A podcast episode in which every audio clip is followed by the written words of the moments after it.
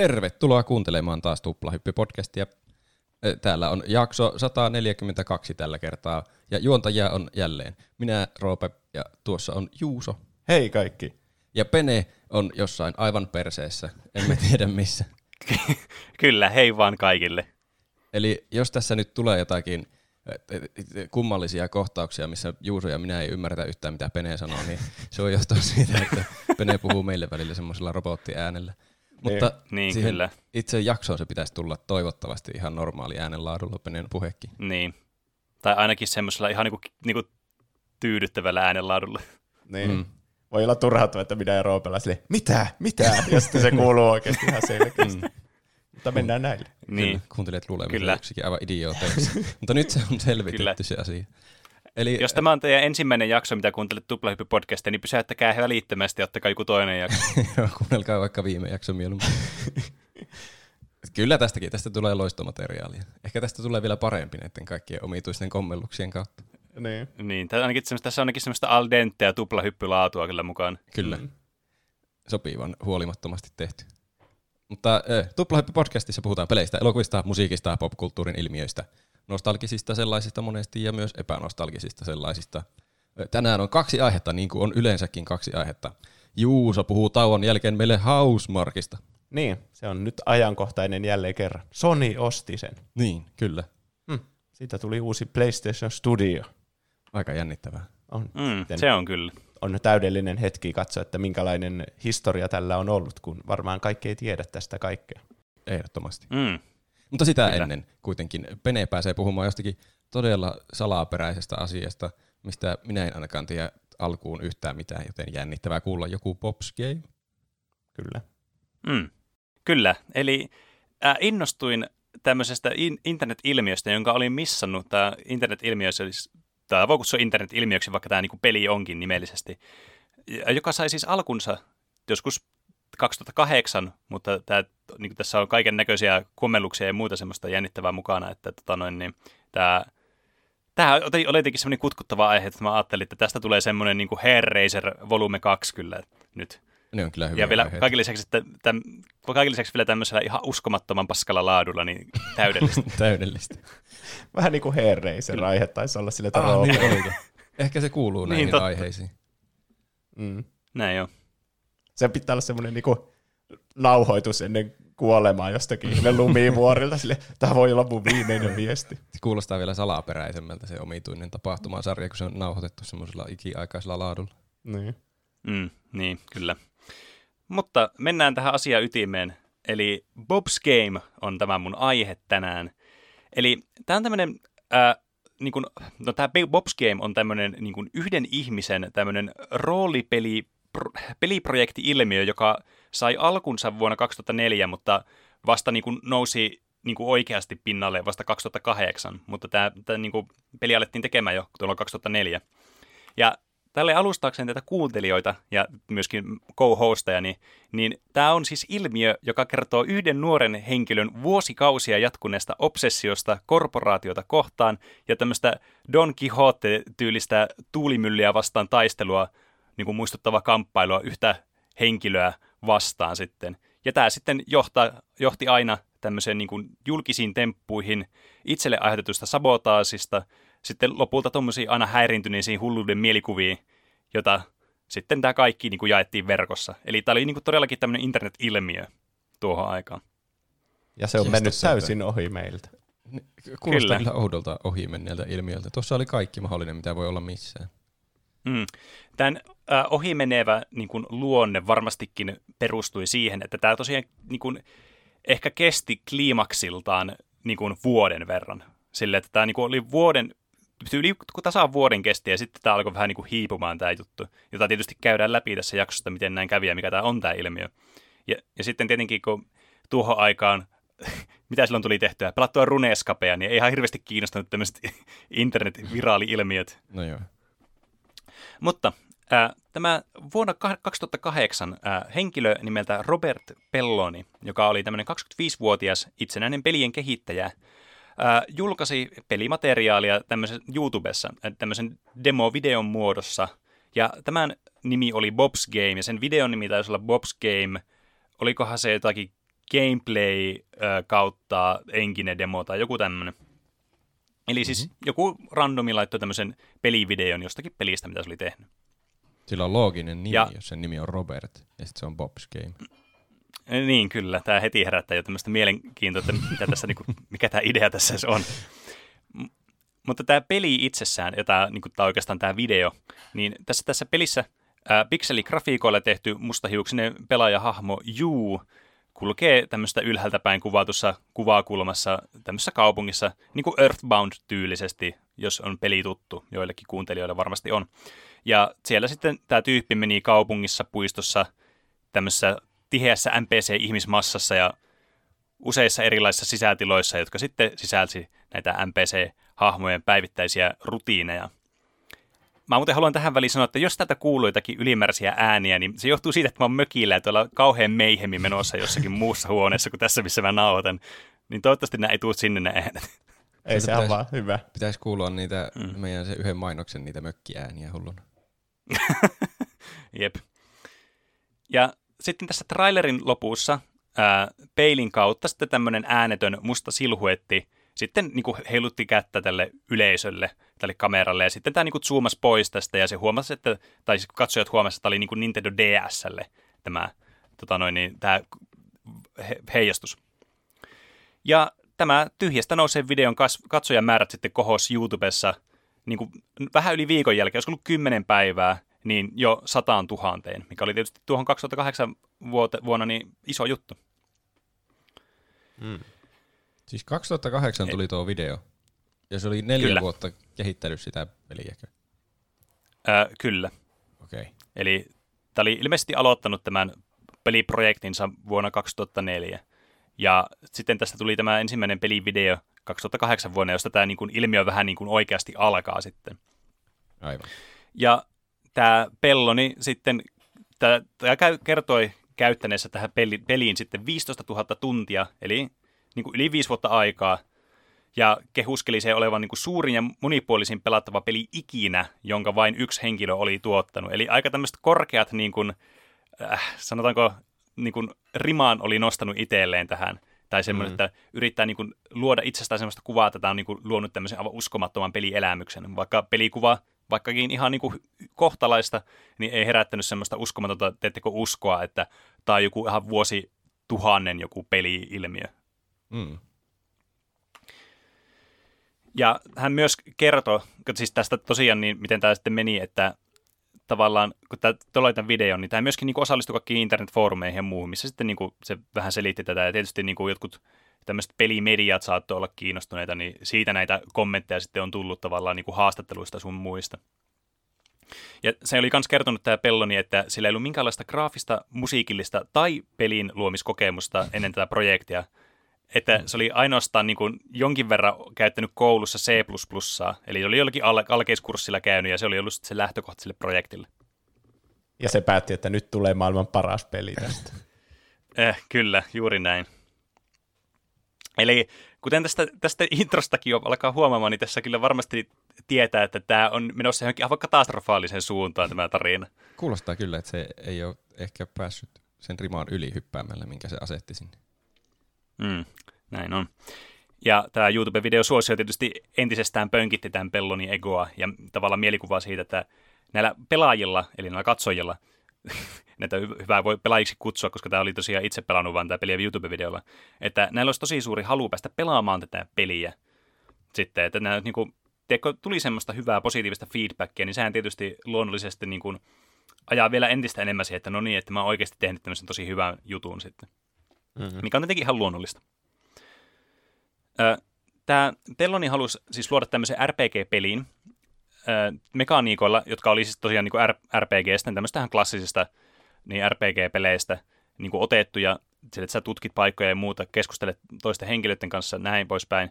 Mutta tavallaan se oli kuitenkin halus juurruttaa tämän niin kuin tämmöiseen niin kuin, tavan oikean normielämän konsepteihin, koska ilmeisesti nämä fantasiapelitarinat oli ollut sille liian sekavia lapsena, että se keksi siitä sen idean sitten. Ja nimellisesti niin kuin Dragon Questia, mitä se oli katsonut se isoveli pelannut, niin se ei ollut ymmärtänyt, mitä siinä tapahtuu. Niin se oli sitten päättänyt, että se tekee tämmöisen niin kuin tosielämään perustuvan RPG-pelin sitten. Eli sekin on vähän niin kuin Earthbound-vaikutteita, kun siinähän ollaan vähän, ainakin alussa, tosi semmoisissa normaalissa arkisissa tilanteissa, ja viholliset mm, on vaikka jotain joo. koulukiusaajia tai jotain. Kyllä, juuri näin. Eli siis tähän kuulostaa niin kuin ideana tämmöiseltä niin kuin nyky-indie-peli niin kuin semmoiselta hittikonseptilta. Kyllä. Että tot, totta kai tämmöinen peli pitäisi niin kuin tehdä jonkun tämmöisen India-pelintekijä. Ja ihan ymmärrettävää tietysti, että tämä oli sitten tämmöinen, niin kuin, mitä hän alkoi niin kuin, sitten tämä Pelloni niin kuin metsästämään tavallaan tässä. Ja lisäinspiraationa toimi muut tämmöiset yhden henkilön peliprojektit, kuten Dokutsu Monogatari, eli tunne, varmaan useammalle tunnettu Cave Story, tämmöinen pikseli, eli Daisuke Amajan tämmöinen niin kuin yksi, tämmöinen kulttiklassikko suorastaan, tämmöinen, niin kuin, tämmöinen 2D seikkailupeli sitten, joka kyllä ansaitsee ehdottomasti oman aiheensa joskus. Sekin on tosi kiinnostava se tarina tuossa pelissä, ja itse peli on myös hyvä, sitäkin on pelannut läpi useamman otteeseen. Mutta joka tapauksessa niin tämmöisten yhteen, yksien niin kuin henkilöiden tekemät pelit oli kuitenkin tavallaan myös toiminut tälle inspiraationa, että hän haluaa olla tämä tavallaan niin kuin päävastuussa tästä omasta tuotoksesta ja haluaa olla semmoinen, tiedättekö, niin kuin tämmöinen pelimaailman semmoinen niin kuin merkkihenkilö, että itse pystyy luomaan näitä asioita, koska tämä ei ollut tietenkään niin kuin ihan älyttömän niin kuin yleistä kuitenkaan tämmöiset yksin tehdyt indie-pelit, jotka menestyy sitten markkinoilla. Niin tietenkin tämä oli sitten ollut hänen kiikareissa, että hän aikoi tällaisen tehdä. Niin, tämä mm. oli kuitenkin ennen Undertalea, joka on vähän samanlainen tilanne mm. kanssa. Niin, ja... kyllä. Varmasti niin kuin semmoinen, joka erityisesti, erityisesti niin kuin tavallaan toi massalle tavallaan se selkeästi niin kuin esille, että okei, että yksi ihminen voi tehdä aivan huikean peliin. Tietenkin näitä pelejä on siis useita tämmöisiä, niin kuin vaikka Stardew Valley on myös yhden ihmisen tekemä peli, joka on aivan massiivinen ja mahtava peli. Että nämä on kuitenkin kaikki saanut sitten jostakin tämmöistä niin inspiraatioita. Ja nämä, tietenkin nämä 2000-luvun alkupuolen niin kuin pelit, niin on ollut sitten tietenkin semmoisia, mitkä monia inspiroi. Myös tätä Pellonia sitten. Tämä Pelloni osallistui tämmöisiin useisiin niin kuin keskustelufoorumeihin, josta puhuttiinkin jo vähän, ja niin kuin puhui tästä pelistä sitten muiden henkilöiden kanssa, mikä oli tietysti aika tyypillistä noihin aikoihin, varsinkin jos haluaa niin kuin levittää sitä sanaa siitä, niin totta kai sun täytyy sitten kertoa sitä muille. Ja se saikin sitä kehuja sitten ja paljon kysymyksiä ää, tästä pelistä. Sillä siis kukaan muu ei ollut tätä peliä pelannut kuin tämä herra itse, joka oli siis tehnyt tämän pelin ja tämän videon tästä. Ja tietenkin tämäkin herättää vähän kysymykset, että okei, että miksi tätä kukaan muu ei vielä päässyt pelaamaan. Tietenkin tuohon aikaan nyt tämä peli ei ollut vielä niin kuin julkaisuvaiheessa vielä, että tavallaan eikä mitään demoa ollut, että voisi kuvitella, että okei, että haluaa tehdä tämä peli loppuun ennen kuin muut pääsee pelaamaan, tai ainakin niin kuin melkein loppuun. Mutta kuitenkin ah, kysymyksiä jäi sitten tästä tavallaan niin pelin puutteesta, että tätä peliä ei oikeasti itse päässyt pelaamaan. Hmm. Niin tästä sitten tämä Pelloni päätti julkaista lisää materiaalia trailerin myötä, jossa oli uutta dialogia, useita hahmoja, ja kaikkein huomion arvoisempana semmoinen tämä keskittyminen tässä sanomassa oli nimenomaan se, että tämä on yhden henkilön kykyyn luoda näin tämmöinen niin kuin massiivinen ja fantastinen peli, että tämä niin kuin yksi henkilö on suorastaan niin kuin, aivan niin kuin, siis Nero. Eli aika tämmöisiä niin kuin, pieniä niin kuin narsistin vivahteita alkoi tietysti olemaan tässä Pelonin käyttäytymisessä ja tässä markkinoinnissa sitten tätä, tätä peliä kohtaan. Tai se on ovella tapa laskea sitä korkealle nostettua rimaa, että se alkaa. Mutta ottakaa huomioon, että minä olen vain yksi ihminen, vaikkakin tämä on ihan mahtava niin. peli yhden ihmisen tekemäksi. Niin, siis sehän se, että sä niinku, tavallaan yrität saada sitä niinku, lisäarvoa että niinku, yhden tekemä sille, että ei, ei niinku, tässä ei ketään muita ollut, sä oot niinku, ollut vastuussa kaikesta, niin okei, totta kai se vähän niinku, laskee odotuksia siinä mielessä, että että sä voi olla kaikkien näiden niinku, eri aspektien mestari välttämättä. Tietysti se on mahdollista, mutta hmm. Ää, ja, mutta toisaalta myös sitä, että kuinka hän niin kuin ylisti tavallaan tätä peliä ja nimenomaan niin kuin itseään tässä. Niin Joo. se oli tietysti vähän semmoinen niin kuin kyseenalainen asia jo tuohon aikaan. Mutta joka tapauksessa tämä indie-peli Skene kuitenkin kiinnostui tästä Bob's Gameista ja sitten tämä peli sai paljon kiinnostusta myös niin kuin pelimedialta, mistä monet niin kuin nämä, vaikka Pelonin haastattelut tai muut tämmöiset niin kuin tiedon jyväiset on sitten niin kuin ilmestynyt kanssa sitten tähänkin jaksoon. Tämä Pelloni ei kuitenkaan antanut kenenkään muun vieläkään pelata tätä peliä, vaikka se väitti kovasti näissä kaikissa haastatteluissa ja foorumeissa, että tämä peli oli niin kuin 90 prosenttisesti niin kuin jo valmis. Että oli siis, siis käytännössä 90 prosenttia valmis, niin tavallaan luulisi, että sitä, sitä pääsisi jo pelaamaan, mutta näin ei ollut. Sillä hän uskoi, että hän joutuisi niin kuin, tekijänoikeusrikkomusten uhriksi, että mut niin kuin, tavallaan käyttää sen sitten, että niin kuin, luovia valintoja ja muita tämmöistä, että pöllisi tavallaan ne ideat sitten, tai assetit siltä sitten. Äkkiä tekisi oman pelin siinä sen 10, viimeisen 10 prosentin aikana. Niin, niin kyllä. Ja no, tässä, tää, no, palataan tuohon kommenttiin vähän myöhemmin, Aha. koska tämä tosiaan, tämä tarina siis on aika pitkä, eli siis mä en olisi yhtään yllättynyt, että näin olisi voinutkin käydä. Hmm. Että, että näin, ei, näin ei koskaan tullut käymään, että joku olisi niin kuin pöllinyt näitä juttuja tai tehnyt niin kuin saman pelin, mutta niin kuin aikaa ainakin oli, sanotaanko näin. Okay. Ää, ja, joka tapauksessa tämä Pelloni uskoi, että tavallaan tämä peli olisi ainoastaan turvassa vain ison niin kuin jakelijan käsissä, että, että hän, hän voisi luottaa tämmöiselle isolle niin kuin peliyhtiöille sitten, että ne voisi jakaa tätä peliä sitten kaupoissa ja tietysti niin kuin, niiden alustoille sitä tuoda. Mutta kuten useat indie-projektit, niin ne sais julkaisuväylän vasta niin kuin donation tai freeware niin kuin menestyksen myötä. Eli jaettuna nettiin jonnekin se peli ja sitten joko ilmaiseksi tai jotain maksua vastaan sitten nämä pelaajat pystyisivät ostamaan sitä netistä ja pelaamaan tätä. Ja vasta tavallaan sen jälkeen nämä saisi tavallaan niin kuin semmoista tietoisuutta tästä pelistä nämä peliyhtiöt vois ostaa vaikka jonkun portin jollekin konsolille tästä pelistä. Että tavallaan sitä myöten sitten tämä niin kuin etenisi. Ja tietysti tätä myös suositeltiin tälle Pellonille, mutta tämä oli kaikesta huolimatta täysin varma, että tämä peli tultaisi pelaamaan vain ja ainoastaan yhdellä konsolilla, eli Nintendo DSllä. Okei. Okay. Se, onko se tehty sitten semmoiseksi, että se tarvii ne kaksi näyttöä ja kosketusnäytön ja tälle? No siis tämä pelimateriaali, mitä tästä oli videona, niin tämä esiteltiin aina tämmöisellä bootleg DS-kaseteilla. Että se pelasi niinku DSllä tätä peliä, eli se on tämmöiset bootlegit niinku peliin tavallaan siitä, ja sitten pystyi pelaamaan sitä DSllä. Ja tässä niinku on molempia ruutuja käytetty näissä joissakin niinku videoissa, mutta se on kyseenalaista, että kuinka tarpeellisia nämä on nämä niinku kahden ruudun tavallaan tämä teknologia tässä, että oliko se kovin hyvin hyödynnetty sitten, tai tämä kosketusteknologia, että ainakin kaikissa pelimateriaalissa, mitä mä oon tässä nähnyt, niin on aina pelattu näillä niin kuin perus D-padilla ja sitten näillä painikkeilla. Että ei tästä kosketusnäytöstä niin kuin ollut mitään hyötyä. Ja tämä toinenkin näyttö on sitten ollut kyseenalainen silleen niin kuin valintana, että miksi tämä tarvittiin. Ehkä tässä isoin niin kuin, syy DSlle oli nimenomaan se, että se oli se niin kuin, tavallaan Nintendon käsikonsoli sillä hetkellä. Että mikä oli se, niin kuin, se the thing. Koska tämän pelin kehitys kuitenkin antoi, alkoi niin kuin Nintendo, Ad, siis Game Boy Advancein aikaa. Että tässä oli kuitenkin ehtinyt jo vaihtua konsolisukupolvikin tässä välissä. Niin, niin. Mm. Ja Nintendo DS on joku melkein myydyin konsoli ikinä myös. Mm, jep. Eikä Todella suosittu, varsinkin Japanissa. Niin. Ha, olisi harmi, että se peli, joka on maailman paras peli ikinä, niin olisi jollakin konsolilla, mikä ei ole kenelläkään. Mm. Niin, kyllä. Ja Pelloni perusteli tätä foorumeilla sitä, miksi hän haluaisi, että tämä on pelkästään DSL, vaan niin julkaistu tämä peli. Että se haluaisi tyydytyksen siitä, että tämä peli olisi, niin kuin, tiedättekö, oikeassa pelikoteloissa, minkä voisi kaupasta ostaa, ja sitten siellä olisi se pelikartridge, ja sitten voisi niin kuin, pelata sitä peliä. Mikä on tietysti ihan niin kuin ymmärrettävää, että sä niin kuin, haluat jonkun fyysisen produktin tavallaan sitä sun työstä, mitä sä oot tehnyt. Että onhan se semmoinen niin kuin, kivempi konseptina kuin vaikka se niin kuin, digitaalinen downloadi vain. Senkin takia vaikka niin kuin keräilijät, vaikka musiikkikeräilijät tykkää vaikka esimerkiksi vinyyleistä, että se on kiva, kun sulla on se niin kuin fyysisenä se juttu siinä.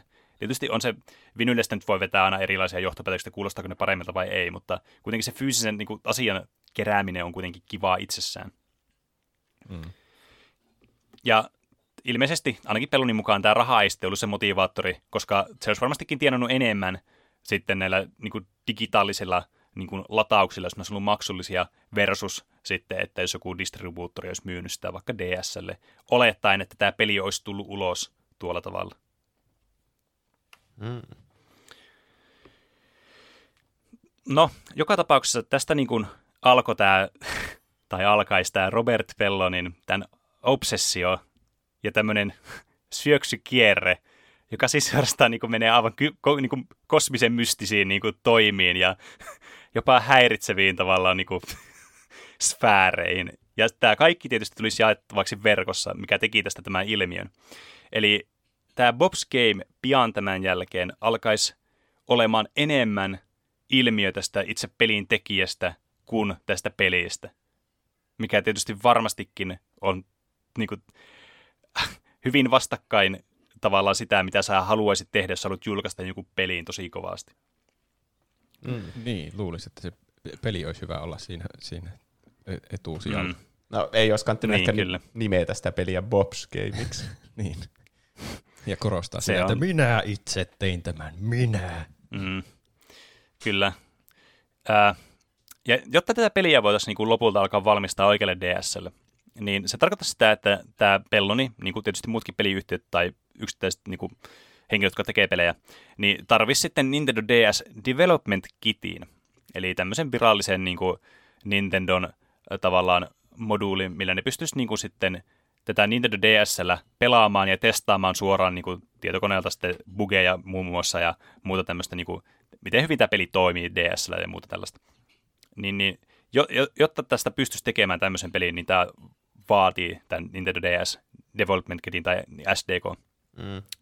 Äh, ja tähän tarvittaisiin sitten rekisteröityminen ja tämmöinen hakemuksen lähettäminen Nintendolle. Mä kävin itse asiassa niiden verkkosivuilla katsomassa, että voiko sitä niinku tilata SDK-kittejä vaikka Switchille. Ja kyllä, sieltä pystyisi niinku yksityishenkilökin periaatteessa tekemään tämä ihan sama prosessi ja sitten niinku yrittää saada sen kitin sitten itselleen. Huh. Mutta eri näistä lähteistä riippuen, tai joko helpompaa tai vaikeampaa, että näissä tietysti aina auttaa se, että jos sulla on kokemusta pelien luomisesta ja sä oot tunnettu niin kuin pelien tekijänä tai, tai pelistudiona tai muuta, niin tietysti aina helpottaa tämmöisen niin kuin SDK sitten niin kuin saamista. Että, nämä on tietenkin tämmöisiä, että aina jossitella voi, että pystyykö tuommoinen henkilö, joka tekee yksin ensimmäistä kertaa peliä, niin edes mitenkään saamaan tuollaista. Mutta se riippuu varmasti monesta muuttujasta. Ja kesällä 2008 sitten tämä Pelloni sitten lähettikin hakemuksen tästä juuri, että saisiko se tämän niin kuin development kiti sitten itselle. Kuitenkin ää, tätä Pellonia sitten lähestyisi niin kuin useampi tämmöinen pelin julkaisija, jotka sitten yrittäisi niin kuin tarjota apua, että tämä saisi sitten tilanteeseen, jossa tämä Pelloni voisi saada tämän SDK, koska spoiler, spoiler, ää, hän ei sitä heti tullut saamaan. Että siinä niin kuin, nämä ei, Nintendo ei oikeastaan vastannut tämän pyyntöihin ollenkaan, että tämä jäi vähän niin kuin vailla tätä. Ja sitten nämä muut tämmöiset pelin julkaisijat yritti sitten niin kuin olla sille, että hei, että me voidaan jeesata sua tässä, että sä pystyt sitten toteuttamaan tämän sun unelman tällä DSllä. Ja kaikista näistä neuvottelupyynnöistä, mitä tämä Pelloni saisi näiltä pelin julkaisijoilta, niin kaikista – se oli luopunut. Siis pelkästään niistä niin kuin neuvottelupyynnöistä, että ei niin kuin mistään tarjouksista, vaan se ei suostunut edes neuvottelemaan näiden kanssa. Siis se, se halusi väkisin niin kuin julkaista tämä itse tämän pelin. Kyllä. Joka tuntuu aivan mahdottomalta, että sä alkaisit tuottamaan fyysisiä pelejä jotenkin itse. Niin. niin, siis kyllä. Ja se, tämä perustuu ilmeisesti siihen, että se halusi olla yksin niin kuin oikeudella omistaa kaikki nämä tekijäoikeudet tähän peliin liittyen. Ja sitten sillä oli myös tavoitteena, mikä ei mun mielestä ole yhtään poissulkevaa kyllä tästä niin kuin neuvotteluista vaikka jonkun toisen pelijulkaisen kanssa, niin haluaisi pelin kredisrollien sijasta esittää tämmöisen niin kuin pelin luomisprosessi videon tai jonkun muun vastaavan tämmöisen teoksen. Mikä mun mielestä ihan, niin kuin, ihan hauska idea itse asiassa niin kuin johonkin peliin olisi tommonen, missä mm. näkisi, että miten se on tehty se peli tavallaan siinä niin kreditrollien sijasta. Niin onhan se, jos se on yhden ihmisen tekemän, niin se olisi vaan Bob. Hyvin lyhyet lopputekstit. Niin. Ja niin, kyllä. Mutta siis että se joka tapauksessa... Aika omituista, että se ei edes alkanut kuuntelemaan niitä, niitä, niitä peliyhtiöitä. Mistä se tiesi, mitä ne olisi tarjonnut? Ehkä ne olisi vaan antanut sille rahaa ja sanonut, että maksat niin. takaisin joskus. niin, tämä Pelloni on mysteerinen mies ja todellakin hänen valintansa olivat vielä mystisempiä. Että, tämä kieltämättä, että niin kuin, tämä, tämän henkilön niin kuin, täys semmoinen niin kuin vakaamus siihen, että se haluaa yksin niin kuin olla se ainoa tässä niin kuin prosessissa, joka tekee että niin oli hyvin vahvasti läsnä. Tässä oli todella niin kuin tärkeää tämä tavallaan niin kuin henkilöikoniikka suorastaan, että tämä niin kuin itse pelin tekijä oli sitten tavallaan ainut, joka oli, joka oli vastuussa ihan joka asiasta, paitsi sitten tästä itse niin kuin loppujakelusta ja näiden cartridgeien niin kuin luomisesta sitten tälle Nintendolle. Hmm. Ja ilmeisesti The Escapistin artikkelin mukaan, niin kans tätä niin Nintendoa oli niin kuin, se oli heitellyt sitä eri niin kuin, suuntiin, kun tämä oli sitten vähän kysellyt, että hei, että miten tämä mun niin, hakemuksen kanssa, että sitä oli ensin, jos lähetetty WarioWorldin tiimille, että hei, laita ni- niille viestejä, ja sitten oli ollut sille, että hei, laita markkinoillinen viestejä, ja sitten taas, että hei, että pistä sille WarioWorldille, ja bla, tämmöistä niin kuin pomputtelua eestaas, mikä on tietenkin aivan helvetin rasittavaa missään niin kuin yrityksessä, joka tekee tämmöistä, että yrität ottaa selvää jostain asiasta. Niin. Mm. Että niin kuin, tässä voisi sanoa, että sympatiat on suorastaan niin kuin Pellonin puolella tässä, että, että hei, että niin, että voisitteko nyt, niin kuin, voisitteko nyt laittaa sen, koska tämä oli siis ottanut tätä niin kuin, jo monta kuukautta. Nämä lupas vastata kahdessa kuukaudessa tämä Nintendo, mutta mitään vastausta ei ollut tullut siis kuukausiin. Ja ennen tätä niin kuin varsinaista Smackdownia suorastaan, mikä tästä alkoi sitten, niin, niin flashbackinä, niin tosiaan äh, varmasti aika vahva syy sille niin kuin Nintendon puolesta, miksi Pelonista ei tätä niin kuin vastausta saanut. On okei, okay, tätä SDK-kittiä saanut tähän mennessä – Vastaus olisi tietysti ehkä voinut lähettää sinne kahden kuukauden sisällä, mitä ne lupaskin, mutta se nyt on toinen juttu. Niin oli kuitenkin, että kun tämä Pelloni oli ollut tosiaan aikaisemmin samaisena vuonna, eli 2008, niin GDC, eli Game Developers Conferenceissa. Ja siellä se sitten tapasi tämmöisen Nintendo vastaavan, koska tämä oli sitten herättänyt vähän mielenkiintoa jo, että mikä tämä juttu on. Niin kuitenkin tämä peli ei ollut sitten vakuuttanut tämä Nintendo edustaja, kun se esitteli sitä omalla DSLään, koska se oli ilmeisesti ollut bugine ja sitten se peli oli, mitä se oli siihen aikaan. Ja tota noin, niin, tämä sitten kuitenkin tarjosi tämmöistä niin kuin, äh, olien kortta tälle tämä Nintendo-edustaja kuuleman mukaan. Eli se tarjosi niin kuin, tämmöistä kysymystä, että hei, että, miten, että olisitko sä mitenkään mahdollinen, niin kuin, mahdollisesti kiinnostunut työskentelemään Nintendo sisällä omalla tiimillä sitten tätä, teettekö mikä voisi olla jollekin semmoinen aivan uskomaton, että hei, helvetti, je, hell yeah, että totta kai. Niin. Kuulostaa hyvältä. Tuu meille töihin ja saat oman tiimi. Kyllä se selvästi ainakin kiinnostui niin paljon siitä, vaikka se olikin pukinen ja kaikkea, että, niin, kyllä. että se näki siinä potentiaalia. Niin just sellaista, että okei, että kun hiotaan enemmän, pistetään niin kuin, teettekö, ammatti-ihmisiä asialle ja sitten niin kuin, teekö, kehitytään tässä pelien kehittämisprosessissa, niin kyllä tästä niin kuin, tästä henkilöstä hyvä tulee tiedätkö, tälle alalle, että okei, että olisiko se kiinnostunut tämmöistä mahdollisuudesta, että käydään tämmöistä neuvottelua. Varmastikaan tässä vaiheessa kukaan ei ole yllättynyt, jos mä sanon, että Pelloni oli välittömästi vastannut, että ei. Mm. mm. Eli se oli vaan sanonut, että ei, ei ole kiinnostunut, että se haluaa tehdä kaiken yksin. Tiimi kuulostaa siltä, että siellä olisi muita ihmisiä. ei sovi minulle. Niin, kyllä. Ja niin kuin sitten tämä Nintendo-edustaja oli, että no, tämä peli tulisi tuskin ikinä näkemään päivänvaloa Nintendo-konsolilla. Tämmöinen aika, niin kuin, teettekö, kova pommi, mutta tiedätkö, joskus täytyy vaan repästä sen laastari ja olla sille, no niin, nyt, tämä nyt ei välttämättä ihan toimi niin kuin sä haluaisit. Niin, tämä sitten oli kuitenkin ollut motivaattorina lopulta sitten tämä ää, niin kuin negatiivinen palaute, mitä oli sanonut tästä pelistä. Ja se, että tämä Nintendo ei ollut vieläkään neljään kuukauteen vastannut se SDK-pyyntöihin mitään, mikä varmastikin selittyy myös osalti tällä, tällä neuvottelu tai NS-neuvottelulla. Niin sitten Robert Peloni päätti sitten niin kuin lyhyttyä toimiin ja se otti sitten asian omiin käsiinsä ja nosti asian esille tämmöisen julkisen tempauksen myötä, joka sitten lopulta varjostaa sitä peliä niin kuin täydellisesti ja johtaa semmoisen vääjäämättömän julkiseen ja vakavasti otettavan pelintuotteen imagon itsetuhoon. Eli tämä Robert Pelloni päätti joulukuussa 2008 aloittaa tämmöisen sadan päivän Tensai Sit Down-protestin, joka siis ilmeisesti, koska tietysti Nintendo on japanilainen yritys, niin se halusi niin kuin, äh, mukaan luoda tämmöisen imagon, että hän tekee tämmöisen japanilaistyylisen protestin, vaikka hän oli vaan niin kuin, kehitellyt jonkun tämmöisen omassa aivoituksissaan tämmöisen ihmen niin kuin, jutu, että hän päätti nyt sata päivää tehdä tämmöistä protestia. Eli se oli pää, päällystänyt se huoneen täysin niin kuin kaikilla tummalla muovilla ja foliolla ja valasi tämän huoneen tämmöisellä vihreällä lampulla.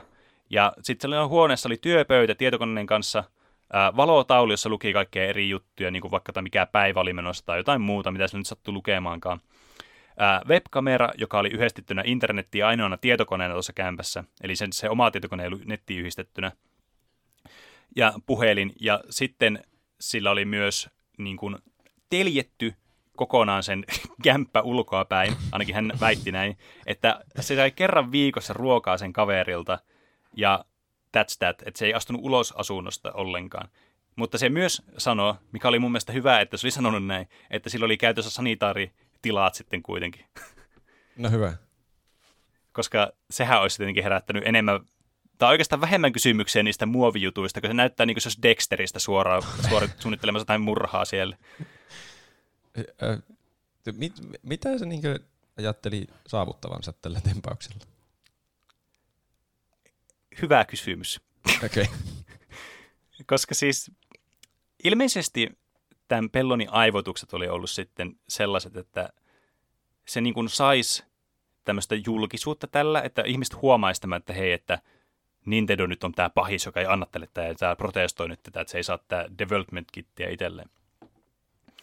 Mutta on aika radikaali ja jotenkin tämmöinen niin kuin liike, että mitä sä voit korporaationa tehdä muuta kuin olla noteraamatta tätä. Tai siis, t- tai siis niin kuin, sä ajat tämän yrityksen tosi huonoon valoon, jos sä mitenkään niin kuin, reagoit tähän asiaan.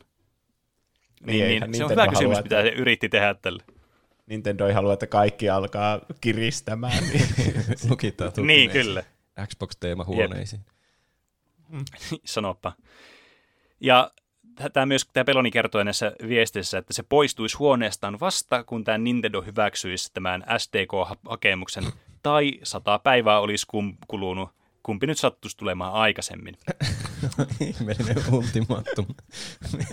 Jep. Nintendo voi vaan odottaa siis... sata päivää, että sen tulee pois. niin kyllä. Miksi se niin paljon ja... halusi julkaista sen DS? se on jotenkin huvittava. Mm. Varsinkin näin jälkikäteen, niin. kun se on semmoinen konsoli, mitä kukka ei enää käytä. Mm. niin, siis tietenkin tässä nyt pitää muistaa, että tämä on 2008 ollut, että tämä niin DS oli silloin huutoa. Niin. Tämä on kuitenkin tapahtunut pitkä aikaa sitten.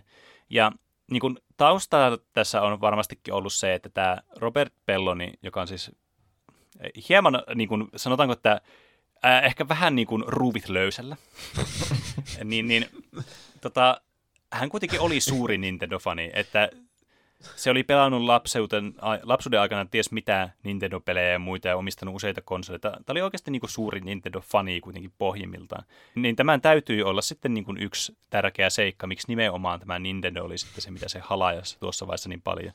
Mutta tietysti aika niin kuin, siis optimistiset niin kuin haaveet tuossa tilanteessa. kyllä, erikoinen ratkaisu, kieltämättä. Mm, kyllä, kyllä. Ää, tällä Pellonilla oli samanaikaisesti kuitenkin tämmöinen niin kuin blogi, mitä mä mie- aloin miettimään kanssa. Se väitti, että se, sillä ei ollut tietokoneessa ollenkaan internetyhteyttä, mutta joka tapauksessa se päivitteli sen blogia aina. Okay. Ja, ja tuohon aikaan kuitenkaan niin kuin älypuhelimet ei ollut mikään juttu. Se antoi niin, niin. muistikortilla niin. sen blogitekstin sille ruoantuoja kaverille. Niinpä. Niin, ehkä. Oliko tietää. kun siellä oli se webkamera, niin oliko siinä joku live menossa koko ajan? Niin sitten, jossa pystyt tutkimaan sitä sen protestia. Kyllä. Eli tämän tämmöinen kans niin kuin viraali ilmiö, mikä tässä oli, ja tämmöinen tosi aikansa edellä juttu, niin oli se, että tämä koko ajan striimasi 247 tätä juttua okay. webcamilla sen omalla sivustolla. Eli tämähän olisi suorastaan edelläkävijä tässä striimauksessa ja tämmöisessä irle, tiedätkö, seurataan toisiaan joku viisi kuukautta tai jotain tällaista. No joo. Että tämä on niinku ihan niinku kerrassaan niinku nerokas siinä mielessä. Ja tietysti tämä herätti paljon kiinnostusta sitten tämä webkamera-osuus, että sä näit sinne itse, niin kuin, mitä tapahtui siellä. Ja usein tämä oli siis semmoista, että se vaan koodaili sinne menemään ja kokeili sitten peliä ja tai musiikkia saattoi tehdä siihen peliin tai grafiikoita tai muuta. Että siis aika semmoista niin kuin peruskatsottavaa se sitten oli suurimman osa ajasta. Kakkasi lattialle satunnaisesti. mm. Mutta joka tapauksessa nämä blogipostaukset, mitä se laittoi sinne sivuille sitten, niin oli semmoisia niin kuin, ne, äh, ne herätti kyllä meni, me, me, melko mielenkiintoisia tunteita. Se nimittäin aika alussa tätä sen protestia linkkasi eri näiden projektipäälliköiden, siis Nintendon projektipäälliköiden, ja tämmöisten tukipalveluiden osoitteita ja muita, jotta ne muut ihmiset vois olla yhteydessä näihin tämän Pelonin puolesta ja anoa, että Nintendo, vastatkaa ja laittakaa tämä SDK-kitti tulemaan. Eli tämmöinen niinku, se crowdsourcasi sitten tämän sen anelupyynnön kanssa Nintendolle tässä samalla. Mikä nyt ei varmastikaan hirveästi auttanut tätä prosessia. ja siis jopa nämä pelimediayhtiöt oli sitten niin kiinnostuneita ja niin kuin, niin kuin suorastaan liimaantuneita tähän juttuun, että ne laittaisi itse niiden omille Nintendo-kontakteille tästä asiasta viestiä, mutta tuloksetta, ei mitään vastausta tähän tulisi. Varmaankin Nintendo johtoportalta ollut, että kukaan ei saa kommentoida tätä asiaa millään tavalla. Tämä on sota. Kyllä. Ja luonnollisesti me tykätään siis täällä Tuplapi podcastissa hirveästi salaliittoteorioista, niin tottahan toki Pellonikin näitä sitten alkoi viljelemään tähän liittyen. Eli hän oli varma kanssa jossakin vaiheessa tässä, että okei, tämä nyt joku Nintendolla poistaa kaikki sen viestit jossain alemmalla tasolla, että tämä ei pääse nämä viestit ylemmille tahoille, jotka päättää näistä asioista. joku sen nemesis töissä. Niin, just, että tavallaan se oli varma, että tämä oli, oli kateellisia tällä nämä jotkut ihmiset, joko tämä Nintendo ylempi hierarkia tai sitten jotkut teettekö tämmöiset harjoittelijat tai muut, että vitsikö ne ei ollut keksinyt tätä Bob's Gamea, että ne sitten deletoi kaikki nämä viestit ja ignorasi tämän toiveet. Joka on siis ihan absurdia tietystikin. Mutta joka tapauksessa tämä kans niinku korostaa sitä, että kuinka tämä kaveri niinku alkoi luisua sivuraiteille tästä pelistä. Että tämä peli ei ollut se tärkein asia tässä, vaan tämä niin kuin e-persona sitten. Mm. Tämä internet niin kuin ilmiö, mikä tämä oli niin kuin luonut tämän ympärillä. Mm. Ja nämä sen niin kuin viestit aina muuttu päivä päivältä hullumiksi ja aggressiivisemmiksi Nintendoa ja esi- erityisesti Nintendo of American johtaja Reggita kohti. Aha. että täällä oli joku uskomaton vendetta myös Reggita kohti, joka siis, mä veikkaan, että koko pelin maailma rakastaa Reggita. Se oli jotenkin niin semmoinen tykättävä oloinen ja semmoinen figuuri oli silloin Nintendo of American johtajana. Mm. Siitä on Et, se meemi, my body usko... is ready. Niin, siis kyllä, se oli siis jotenkin semmoinen tosi wholesome tyyppi. niin mä voin uskoa, että tämä niinku, oikein niinku heitti tämmöisiä niinku, suoraan niinku Reggille omisti näitä jotenkin sen blogipostauksia tyyliin, jotka siis, mä laitoin tästä kuvia noille meidän co-hosteille, niin kuten näkee, nämä on tämmöisiä aika pitkiä ja hyvin niin kuin, no, näissä on paljon käytetty mielenkiintoista kieltä. Ja paljon on käpsejä kyllä. Yksi, kyllä. Yksi semmoisista niin kuin, niin kuin aika niin kuin yleisteemoista oli, että tavallaan tämä niin kuin, se uhkaili aina Nintendoa näille. Että se oli aina, että Nintendo, ja teettekö, Nintendo nyt kärsii tästä. Reggie on tehnyt valtavan virheen sillä, että se ei ottanut tätä mun peliä sinne. Ja Nintendo of Japan tulee kärsimään tästä virheestä, mitä sen pohjoisamerikkalaiset kollegat olivat tehneet. Että siis tämä oli just tämmöistä, niin kuin, että se ajatteli, että sillä on ihan uskomaton valta tässä tilanteessa. Että tämä, niin kuin, tämä koko maailma niin kuin polvistuu suorastaan hänen ympärilleen, kun hän on niin kuin, saanut niin hyvät niin kuin gripiin näistä Nintendo Ballseista tässä tilanteessa, että se pystyy vaan niin kuin hallitsemaan tätä keskustelua. Istuihan se sentään yksin pimeässä huoneessa. No kyllä, sanoppa muuta. Aivan uskomaton PR-stuntti. Ja, ja nämä meni aivan siis suuruuden hulluiksi kanssa nämä sen kommentit, missä se väitti muun muassa, että, siis lainaten täältä, niin kuin mä nyt lainatan englanniksi, I am far better than Miyamoto, Itoi, Kojima, Carmack and Wright combined. Aha. Eli hän niin kuin uskoi, että hän on niin kuin ihmiskunnan paras niin kuin pelien tekijä.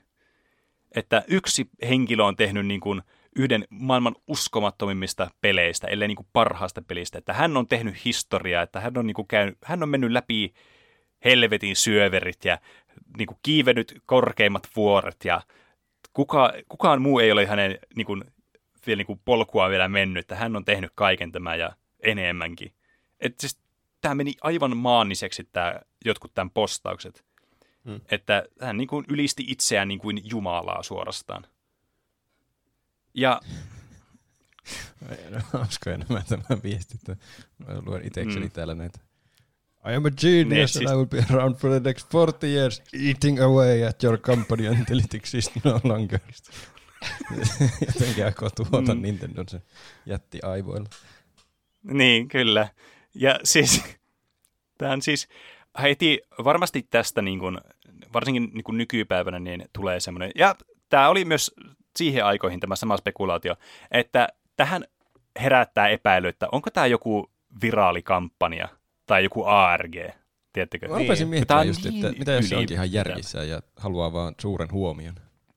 Niin, no siis tämä on erinomainen niin kuin tapa saada sitä huomiota, että todellakin tämä huomio on nyt kerätty. Se huomio on niin kuin maksimoitu nyt tässä vaiheessa. Mitä jos tämä Totta on kai se peli? epäily. Oh my Niin. Siis kyllä, tämähän herättää heti tämmöiset, että okei, nyt tässä on jotain mätää.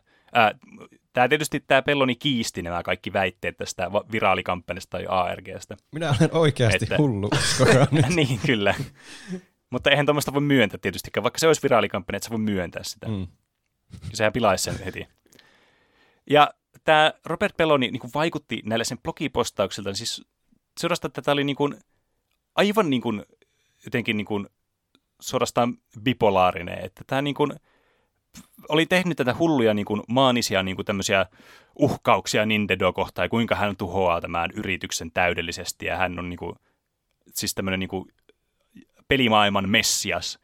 Ja sitten seuraavana päivänä saattoi postata jonkun postauksen, jossa se pyysi anteeksi, että voi sori, että et, mä menin vähän eilen. Mä en tiedä, mikä muuhun meni eilen. Sitten seuraavana päivänä, I will crush you into the dust and flush away you like the ashes. Joo. Se Jotain, ajattelee, että Nintendo niinku se- lukee ne kaikki huolellisesti, että sillä on niinku joku Ei, dialogi niin. Nintendon kanssa. Niin, Se kyllä. on joku semmoinen Jekyll ja Hyde kaksoispersona, että se välillä muuttuu Niin, kyllä. hulluksi. Niin, jep. Ja tämä kesti 30 päivää tämä sen juttu. Eli ensimmäinen kuukausi me- oli mennyt tätä sen sit-downia.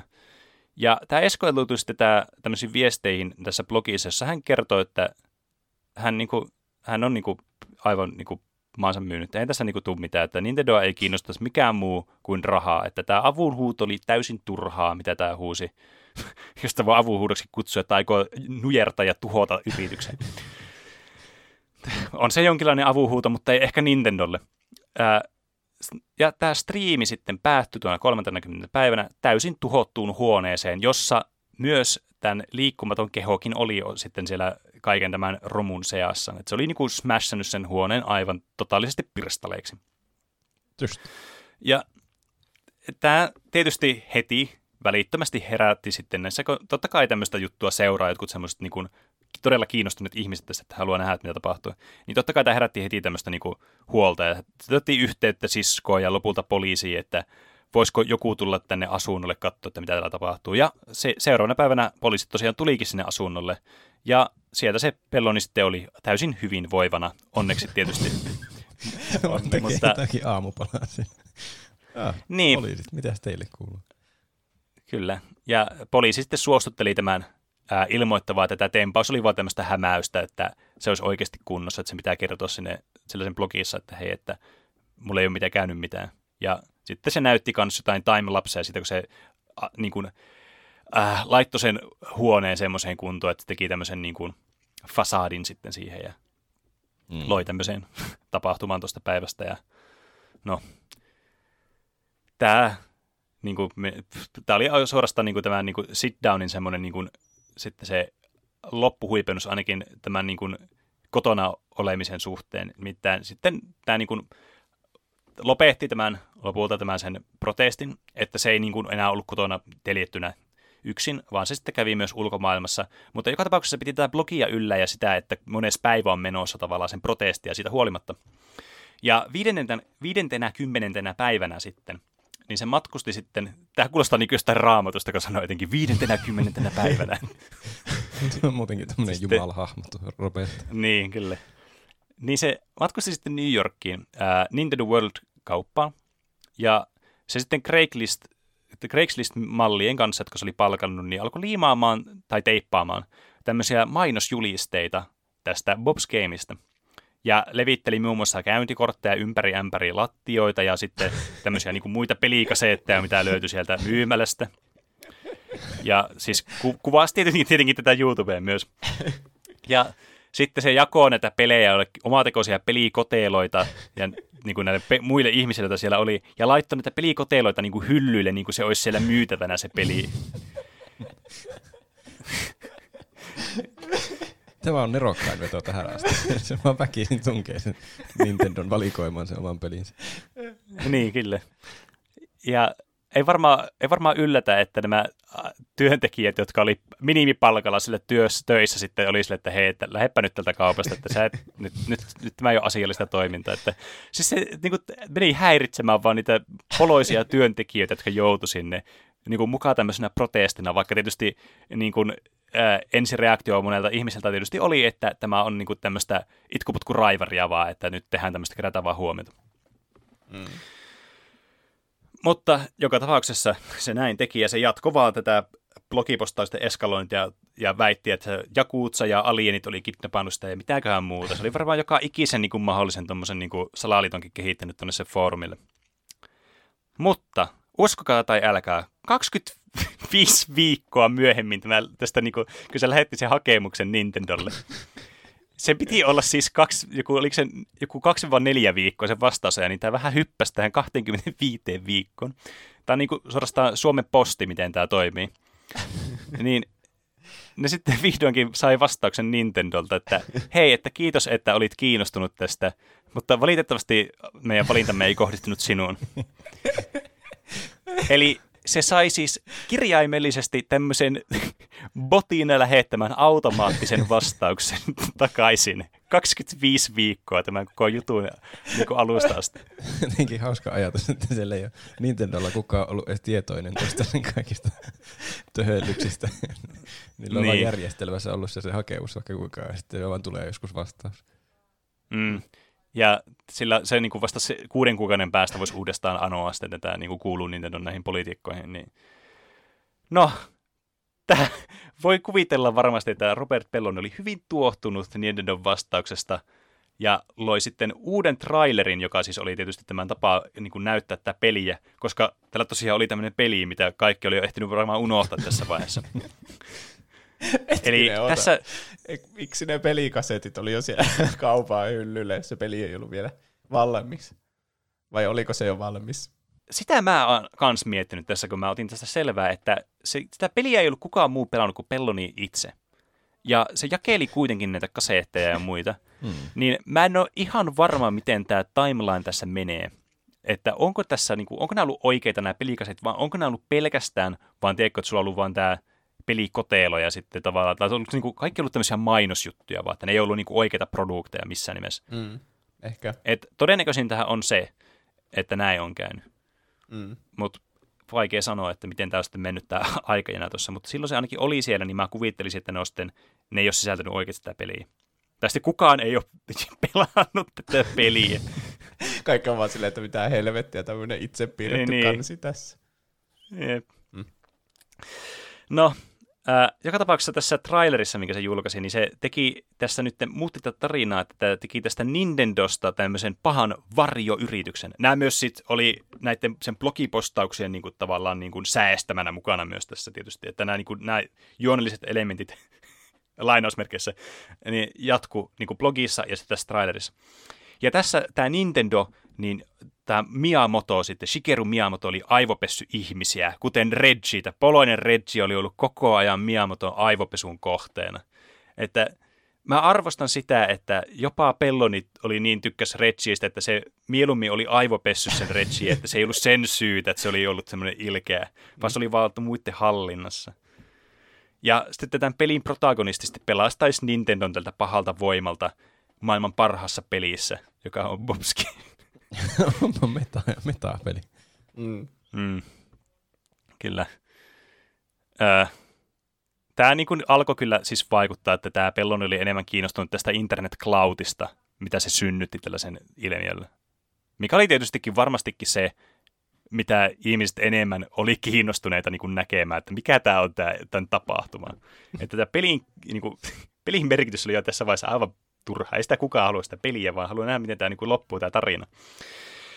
Ja lopulta sata päivää tästä sen tempauksen alusta paljastui, aika jännä tässä vaiheessa, aika myöhään paljastui, että milloin niin, tämä niin kuin, että mikä tämä niin oli tämä viimeinen päivä tässä sen tempauksessa, koska se oli siis vuoden 2009 Game Developer-konferenssi eka päivä, milloin tämä loppui, tämä, se protesti. Ja sitten internetissä ihmiset oli sitten vinkannut tänne konferenssiin, että hei, että Pelloni on tulossa tämmöinen henkilö, joka on tunnettu tämmöistä aivan uskomattomista tempauksista, niin on tulossa tänne konferenssiin, että, että sanokaa niille vartioille, että ottaa se sinne käsittelyyn totakin. Mm. Ja näin kävi, sillä kun sitten lopulta tämä Pelloni menisi sinne, ja näille oli sanottu näille turvatoimille, että se aiheuttaisi vähintäänkin kohtauksen siellä. Sillä oli myös semmoisia, koska siis oli lähettänyt myös sen blogiin kaikkea niin kuin viestejä, niin kuin, että see, I see you there, Reggie, tai jotain tämmöisiä, että tulen näkemään sinut, tulen sinne, ja tämmöistä, tiettikö, että tulette näkemään tuu aivan uskomattoman spektaakkelin päivä. Ja tämmöistä, mikä heti herät, jep, herättää heti herätyskelloja tai hälytyskelloja. Että... Joku oikea elämän jokeri. Mm. niin, kyllä totta kai tämä piti ottaa vakavasti tämä tilanne, ja näin tehtiin, koska lopulta kun sitten se pelloni sitten saapui sinne konferenssiin, niin nämä vartijat veisi kuulusteltavaksi johonkin tyhjään huoneeseen, konferenssihuoneeseen, ja sitten siellä vähän kyseli, että miksi sä, mitä sä teet täällä, bla bla bla, ja tarkistitte sillä aseita ja muuta, ja ei sitten sillä ollutkaan, ja se lopulta päästettiin tänne konferenssiin sillä ehdolla, katsomaan tämän Nintendo-esitystä, että sillä olisi tämmöinen vartija-eskortti mukana siinä, joka koko ajan vahtisi sitä sitten että se ei vaan pääse tekemään mitään kohtausta sit siellä mm. niin kuin areenalla tai muulla, mikä on tietysti aivan ymmärrettävä. Se näytti varmaan että tärkeältä aika, niinku- henkilöltä, kun sillä on semmoinen oma henkivartijan näköinen tyyppi, kun niin, seuraa. Niin, siis sanoppa. Se, tää niin, oli kyllä siis kieltämättä niin kuin, aika jännä, että ne edes päästi ylipäätänsä se tuonne konferenssiin. Että oikeastaan niin kuin, hatunnosto arvoinen niin kuin, usko näihin, näillä niin kuin vartioilla, että okei, että tämä ei nyt tule tekemään mitään typerää. Ja ilmeisesti näin oli, että tämä meni, sujuu sitten ihan niin kuin hyvin kuitenkin tämä konferenssi. Siitä ei ainakaan, en löytänyt netistä ainakaan mitään niin kuin, kunnon katastrofia, mitä olisi tapahtunut, että tuskin se nyt mitenkään kauhean niin kuin, tonne, niin spektaakkeli omasti sitten meni Pellonin puolesta. Mm. Mm. Ja tämä Pelloni sitten tämän jälkeen yritti kans niin kuin olla vielä yhteydessä tähän Nintendoon, että hei, että please, että voisitteko nyt arkita uudelleen ja bla bla bla, jossa se lope, lopulta sitten tajus, että se oli, niin oli vaan blacklistannut yksinkertaisesti tänne sähköposti, että se, niin ne ei vaan yksinkertaisesti enää saanut näitä, suoraan roskapostia delete folderiin nämä, niin nämä viestit. Ne. Ja tämä sitten eskaloitui siihen, että tämä Pelloni väitti kivenkovaa, että tämä Bob's Game oli ollut viraalikampanja alusta asti, ja tämä koko viraalikampanjan ideana tämän vuoden mittaisen oli ollut se, että se niin kuin vaan niin kuin mainostaisi tätä sen tulevaa, niin kuin seuraavaa tavallaan niin kuin semmoista pitchiä tästä pelistä, että kun se oli epäonnistunut silloin alun perin vuosi sitten siellä Games Developer-konferenssissa, ja nyt sitten vuoden päästä uudestaan, niin tavallaan tämä oli tämä koko juttu, tämä oli kestänyt vuoden, niin sitten niin kuin eskaloituu vaan siihen, että tämä on ollut vain tämmöinen niin kuin promotional kikka. Jollekin Mutta, seuraavalle oikealle pelille. Niin. Tai siis se edelleenkin ilmeisesti oli niin kuin Bob's Gameille, mutta se oli jotenkin niin kuin, tämä Belloni yritti niin kuin jotenkin äh, väittää, että tavallaan nämä Nintendon työntekijät, tämä Pelloni itse oli tavallaan osana tämmöistä ARG, eli tämmöistä Augmented Reality Game-kampanjaa, jonka ideana siis tietysti on, että tavallaan otetaan niin oikean elämän konsepteja, yhdistetään ne tavallaan sille, että tähän peliin tai sen pelin julkaisun tai mikä ikinä sen onkaan, niin tavallaan sille, että tuntuu, että sä oot niinku osana tätä peliä tämmöisellä jotenkin kummallisella tavalla. Ja se väitti, että nämä Nintendon työntekijät, se Pelloni itse oli juuri tämmöisessä kampanjassa mukana. Ja se sitten loi tämmöisiä trailereita ja videoita, joissa se myös itse oli osana tätä peliä ja se väitti, että You tai Bob, eli tämä pelihahmo, olisi sitten tämän pelin tekijä, että se olisi niinku tavallaan täys sekopää. Se sanoi siinä tyyli jossakin videossakin, että, että se pelintekijä on aivan täys sekopää, jolla on pahat mielessä ja se taistelee mukaan jotain oikeutta kohti, että Nintendo on mukaan joku paha yritys, mutta mitä se tajuaa ja tämmöistä. Niin se yritti tämmöistä metailua ja itsetietoista tavallaan niin kritiikkiä harrastaa, mikä oli täysin niin kuin jo, juna oli mennyt tässä vaiheessa. Hyvä yritys. Et, kyllä, ei, tämä ei todellakaan vakuuttanut ihmisiä, tämä sen niin kuin ARG-kampanja tai muu tämmöinen niin kuin viraalikampanja. Varsinkin, kun se oli monesti jo niin kuin lytänyt sen, ja näissä ei ole oikein mitään järkeä näissä väitteissä, mitä se yritti esittää ja muuta. Ja tämä kysymys heräsi, että onko tätä peliä olemassa edes enää. Siis että onko tämä vaan niin koijuttu ollut tämmöistä niin kuin, vähän niin kuin joku tämmöinen keksitty peli vaan, mitä ollaan tehty jotain materiaalia ainakin YouTubeen, väitetään, että tämmöinen on olemassa. Mm. Mutta t- lopulta, uskokaa tai älkää, tästä pelistä tuli pelattava demo maaliskuussa 2009. Aha. Mi- Hmm. Tietokoneelle vai miten sitä pelata? Sitä pystyy pelaamaan ainoastaan Nintendo DS-emulaattorilla. niin, niin. Eli, Totta kai. joo. niin, niinpä tietysti. Eli tässä pelissä siis, niin kuin tuossa aikaisemmin sanoit, että sitä mennään niin kuin tämmöisessä overworldissa, tämmöisessä kaupungissa, niin tässäkin edelleen mentiin eri paikoissa ja sitten tavallaan niin kuin nämä actionit, mitä sä teit muiden henkilöiden kanssa perustu dialogiin ja sitten tämmöisiin niin kuin kombatin sijasta tämmöisiin minipeleihin, jotka oli äh, inspiroituneita esimerkiksi Tetriksestä tai Dr. Mariosta tai Super Mariosta ja muista tämmöistä klassikkopeleistä. Ja ilmeisesti nämä oli aivan saatanan vaikeita nämä minipelit. Mm. Että ne oli siis aivan överi vaikeita, että ihmiset pelasivat sitä emulaattoria jollakin half speedillä, että ne pysty pääsemään niin kuin mihinkään tässä näissä minipeleissä. Oli myös aika hirveän näköisiä suuri osa näistä.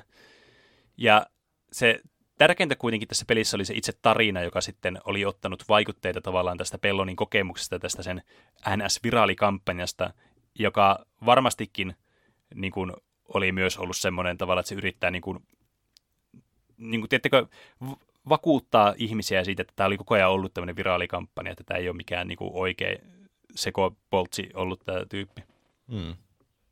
Mitä jos se oli oikeasti viraalikampanja ja sitten se ei vaan pääse ikinä yli tuosta sen sekopolttimaineesta, vaikka se olisi ollut joku 7D-shakkipeli koko ajan.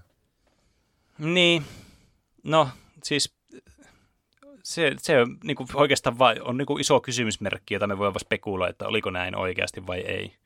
Mutta kyllä niin kuin, sä silti tarvitset siihen sen jonkun toimivan produktin ja jonkun semmoisen myytävän pro- produktin. Mm. Ja selkeästikään tämä ei siis ollut sitä. Tai, siis, no, e- tää oli, täällä oli tosi isoja vaikeuksia tätä DSlle. Ja se lopulta sitten oli, että okei, se ei vaan niin kuin pysty, niin kuin, se, se, nyt se luovuttaa tämän Nintendo DS-suhteen. Nyt se yrittää niin kuin vaan saattaa julkaistua jotakin toista väylää pitkin. Oli ollut, ollut yhteydessä muun muassa Sonyin ja Steamiin. Ja siitä huolimatta nämä kaikki oli hylännyt tämän. Mm. Mm. Siis niin kuin, minkälainen peli sulla täytyy olla, että Steam ei julkaise sun peliä? Niin siellä on kaiken maailman mitä liian Jeesus-simulaattoreita. Niin, kyllä. Siis se on niin täynnä kaikkea niin kuin, kuumaa roskaa, että mä en voi uskoa, että tämä ei sitten niin kuin, mahtunut Steamin kategorialistalle. Vaikuttikohan se Mutta- arveluttava maine siihen valintaan? Aivan takuu varmasti, että tämä henkilö oli täysin sabotoinut omaan maineensa tällaisen tempauksella. Koska eihän täällä ollut mitään uskottavuutta. Vaikka se kivien kovaa väitti, että tämä oli tämmöinen niin kuin viraalikampanja. Ja se yritti koko ajan niin kuin korostaa kaikissa haastatteluissa, että ihmiset oli enemmän niin kuin kiinnostuneita tavallaan sitä tästä ihme sekoilmiöstä ja tästä tavallaan pelistä, jota ei tullut ja paskasta pelistä ja ihan YMS, mitä tämä nyt oli. Ja se yritti sen sijaan niin kuin korostaa sitä, että nämä, niin kuin, nämä media-outletit ja muut niin kuin ei, ei antanut sille tarpeeksi krediittiä, että kuinka niin kuin hyvin niin kuin tämmöisen amatöörin yksin tekemä tämmöinen viraalikampanja tämä oli ja muuta. Että se yritti todellakin niin kuin vakuuttaa ihmisiä tästä. Mm. Mikä tietenkin aina vähän herättää sille, että, että kyllä jos, kyllä niin kuin, mä voisin nähdä joku argumentin sen puolesta, että tämä on ollut koko ajan viraalikampanja, mutta huono sellainen, koska se oli sen, tavallaan se ei tullut heti selväksi sitten ihmisille, tai sille, niin kuin, se ei ollut uskottavaa enää siinä vaiheessa, kun se väitti, että tämä oli viraalikampanja. Se oli liian hyvä. Niin, kyllä. Niin. Niin, ehkä. Se, se on varmaan vaikea suunnitella semmoinen viraalikampanja, joka on tarpeeksi hyvä, mutta tarpeeksi huono. Tai että se on sitten Niin, selkeä, kyllä. että se oli kampanja, kun paljastaa, että se oli kampanja. Niin, kyllä. Että tämä siis todellakin niin kuin, aivan massiivisia kysymysmerkkejä vaan ilmassa koko ajan tämä niin kuin, koko, y, niin kuin tapahtuma ympärillä. Ja ää, joka tapauksessa, tämän, vaikka tämä oli saanut tätä hylkäyksiä jopa Steamista, niin tämä silti uskoi, että tämä peli olisi tämmöinen killer app, eli tämmöinen, joka on niin kuin pakko ostaa joku tuote sitä varten, että saa kokeilla tätä peliä. Ja hän päätti julkaista 2011 vuonna pelin omalla käsikonsolillaan, NDllä, eli Indie Handheld-konsolilla. Ai se teki siis oman oman. konsoli. Oho. Eli joo, se oli siis tota, niin, suunnittelu, että se tämmöisen kiinalaisen yrityksen kanssa tekee halvalla tämmöisiä käsikonsoleita, tämmöistä kunnon Kiinalaatu käsikonsoleita, joka olisi tosi kustannustehokas, vain 20 dollaria, johon kuuluisi sitten tämä Bob's Game. Ja se mm. mainosti myös tätä konsolia muille indien pelin kehittelyille, että hei, että jos te julkaiste tälle niitä pelejä, niin saatte 90 prosenttia tuotoista pitää sitten itse. Mutta tämä sivuston launchaamisen jälkeen tämä heti sai vaan tämmöisen niin kuin, trolliarmeijan niin kuin semmoisen hyökkäyksen kohteeksi joutui. Tämä vaan niin kuin, trollattiin tässä sivustoa ja se, siihen, niin kuin sitä muokaltiin ja sitä tavallaan se pilaattiin. Se, niin kuin ihan alusta asti ihmiset oli selvästikin nyt tehnyt oman mielipiteensä tästä Bob's Gameista ja tästä itse niin kuin, Pellonista, että, että, että, tämä ei nyt kyllä näe päivänvaloa ja näin sitten lopulta kävi, että tämä ei koskaan sitten, tämä kuoli tämä konsoli ja sitä ei koskaan tullut ulos, ja tämä sivustokin kuoli ennen kuin tämä konsoli näkisi päivänvaloa ikinä. Hmm. Hmm. Että tämäkään ei sitten toteutunut tässä Pellonin niin kuin, maailmassa sitten. Ja sitten kuluikin aikaa aika paljon. Eli tämä oli niin kuin semmoinen ää, tavallaan semmoinen viimeinen niin kuin vielä tästä niin kuin semmoinen huuto, että yrittää vielä tehdä jotakin tähän, koska tästä oli kuitenkin kulunut jo 2011 vuonna, niin mitä kolme, neljä vuotta tästä koko jutusta, kun tämä lähti liikenteeseen. Mm. Että tämä niin kuin, tämä alkoi jo vähän olemaan niin kuin feidaantumaan ihmisten muistoista pois. Ja sille, että tämä ei enää ollut niin iso juttu kuin se, mitä silloin oli. Indie-pelit tietenkin niin kuin, tulisi nousemaan aivan niin kuin massiivisiksi hiteiksi ja semmoiseksi, mitä niin kuin, nykyäänkin ne niin kuin, tosi iso osa pelimarkkinoita.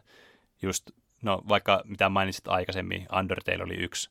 Sitten tietenkin, mutta joka tuli tietysti vähän myöhemmin, Super Meat Boy oli yksi semmoinen tosi iso hitti, tosi aikaisis, aikainen hitti, tämmöinen indie-peli, semmoinen niin moderni indie-peli. Papers, Please tulee kans mieleen, joka oli kans semmoinen yhden, yhden ihmisen niin kuin kehitelmä.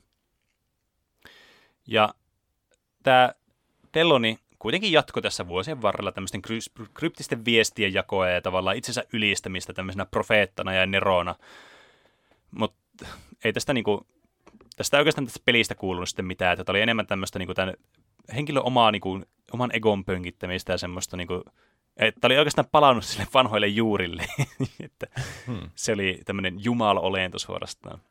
Ja tässäkin vaiheessa jo uusi käsikonsoli sukupolvikin oli tullut, eli 3DS.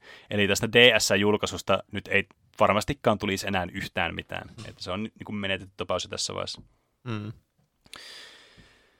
Tämän vuoksi se sitten 2013 yritti aloittaa tämmöisen Kickstarter-kampanjan tästä sen pelistä, tai oikeastaan siis sen Bob's Gaming eräästä tämmöistä putsle-minipelistä.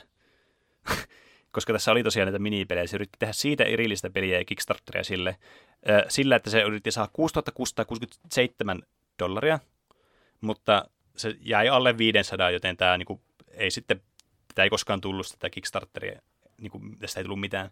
Joka tapauksessa tämä minipeli, joka ymmärtääkseni oli tämmöinen Tetris-klooni, niin tuli sitten semmoiselle konsolille. Muistatteko Ouyan? Joo, se on se joku Android-pohjainen konsoli, joka on niinku telkkariin kiinnitettävä.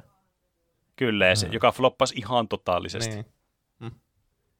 Eli se sai jonkun tämmöisen sen pelin, Bob's Gamein minipelin, sai konsolille, joka oli siis aivan tuhoon tuomittu ja sen niin kuin syntymästä asti.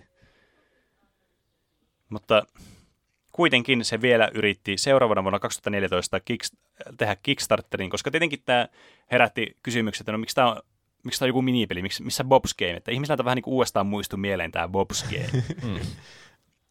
Niin seuraavana vuonna hän sitten pisti Kickstarterin pystyyn, nimellä Bob's Game. Ja se, se kuvaili tätä tärkeimpänä asiana ihmiskunnassa siis mahdollisesti tuhansiin vuosiin. että tämä toisi viestin, joka muuttaisi maailmaa ja sit, jonka profeetta hän oli. Ja siis tämmöinen, niin tämä meni aivan tämmöiseksi jumalakompleksiksi tämän, tämän niin kuin setit, mitä se alkoi heittämään. Ja tämä sitten laittoi tälle Kickstarterille 10 000 dollaria niin kuin minimiksi. Että jos hän ei saisi 10 000 dollaria, niin hän lopettaa Bob's Gamein totaalisesti, että nyt tässä oli viimeinen niitti tähän arkkuun, joka jo niin kuin, puotaa kaikkiin suuntiin. Mikä oli tällä hetkellä se konsoli, mille se olisi sitten julkaistu? Oliko Ää, kerrottu? Tiet, niin, niin kuin tietokoneille mm. oli julkaisemassa. Ah. Ja ymmärtääkseni, jos mä muistan oikein. Ja että tässä vaiheessa niin tämä Nintendo oli jo unohtunut ihan täysin, että ei tätä niin kuin enää Tämä oli jo tullut siihen uskoon, että Nintendo ei enää tule tämä peli, mikä tietysti ihan totta. Väittäisin, että se olisi pitänyt tajuta se jo vähän aiemmin. Ja kyllä. Mä veikkaisin, että olisi voinut olla ihan niin kuin, tämä olisi voinut jonkin sortin semmoinen pieni kulttiklassikko voinut olla, jos olisi heti julkaissut sen, tiettekö, samalla tavalla kuin muut indie-pelit siihen aikaan, eli suoraan vaan niin kuin sharewarena tai joku, niin kuin donationwarena tai muuta. Niin. Mutta tämä niin kuin megalomaanisuus sitten koitui hänen kohtaloksiin. Äh, mutta se ei koitunut tämän Kickstarterin kohtaloksi. Nimittäin se sai joka tapauksessa 10 000 dollaria repäästyä tästä Kickstarterista. Eli kyllä, se oli niin kuin tällä pelikuvalla, joka oli vähän paranneltu tästä alkuperäistä ja tarinaa oli niin kuin, ta- ta- tarina kertoo edelleen tämmöistä pelintekijästä, joka niin kuin tavallaan oli, yrittä, yritti päästä pelimarkkinoille tavallaan niin kuin näitä isoja pelimarkkinoita niin kuin vastaan, että tavallaan niin kuin against the odds, niin tämä oli niin kuin tämä tarina, mikä tässä oli, joka niin kuin tietysti paljon reflektoi tätä niin kuin Pelloni omaa niin kuin elämää, mitä se oli kokenut tähän mennessä. Mm. Ja se sai tämän 10 000 dollaria, ja julkaisu täytyi, tai oli tarkoitus olla joulukuussa samana vuonna. Näin ei ollut. Tätä ei ilmestynyt tämä peliä. Ja sen viestit kanssa, kun ihmiset alkoi kyselemään, että onko tätä peliä tulossa, niin Kickstarterissa niin täällä muun muassa tämä Bob's Gaming Creator laittoi viestin I am turning into God, joka varmasti kertoo paljon siitä, että kuinka uskottavaa tämä peli niin kuin, tai, niin kuin, luonne oli. Muita hommia vähän menossa ja itse peli. niin kyllä.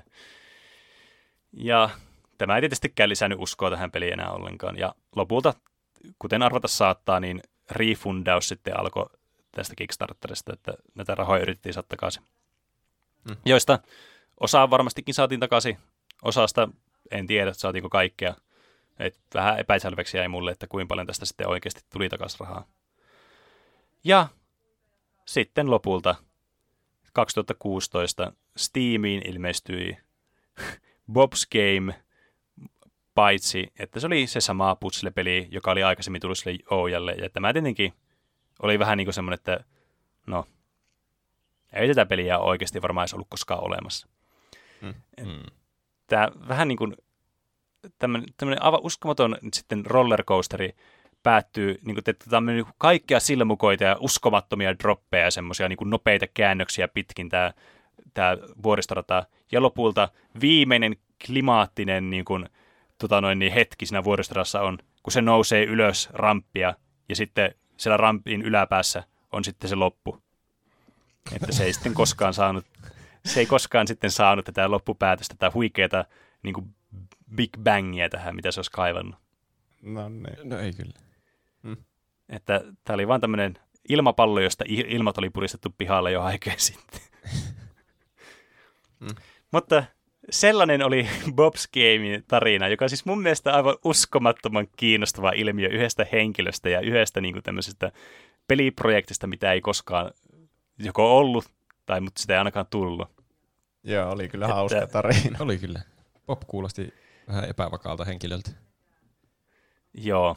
Tämä, siis jos, jos teitä kiinnostaa lisää tämä, tai siis kiinnostaa niin kuin nähdä pelimateriaalia, kiinnostaa nähdä minkälainen henkilö, tai vähän niin kuin semmoista enemmän vielä, niin mä suosittelen vahvasti teille semmoista videoa kuin Atro- Atrocity Guidein, eli kirjoitetaan Atrocity Guide, videoa YouTubesta, jonka nimi on Bob versus Nintendo, The Story of Bob's Game, koska tämä oli myös iso inspiraatio sille, miksi mä haluaisin niin jakaa tämän tarinan myös teille kuuntelijoille, koska tämä on aivan uskomaton mun mielestä tarina.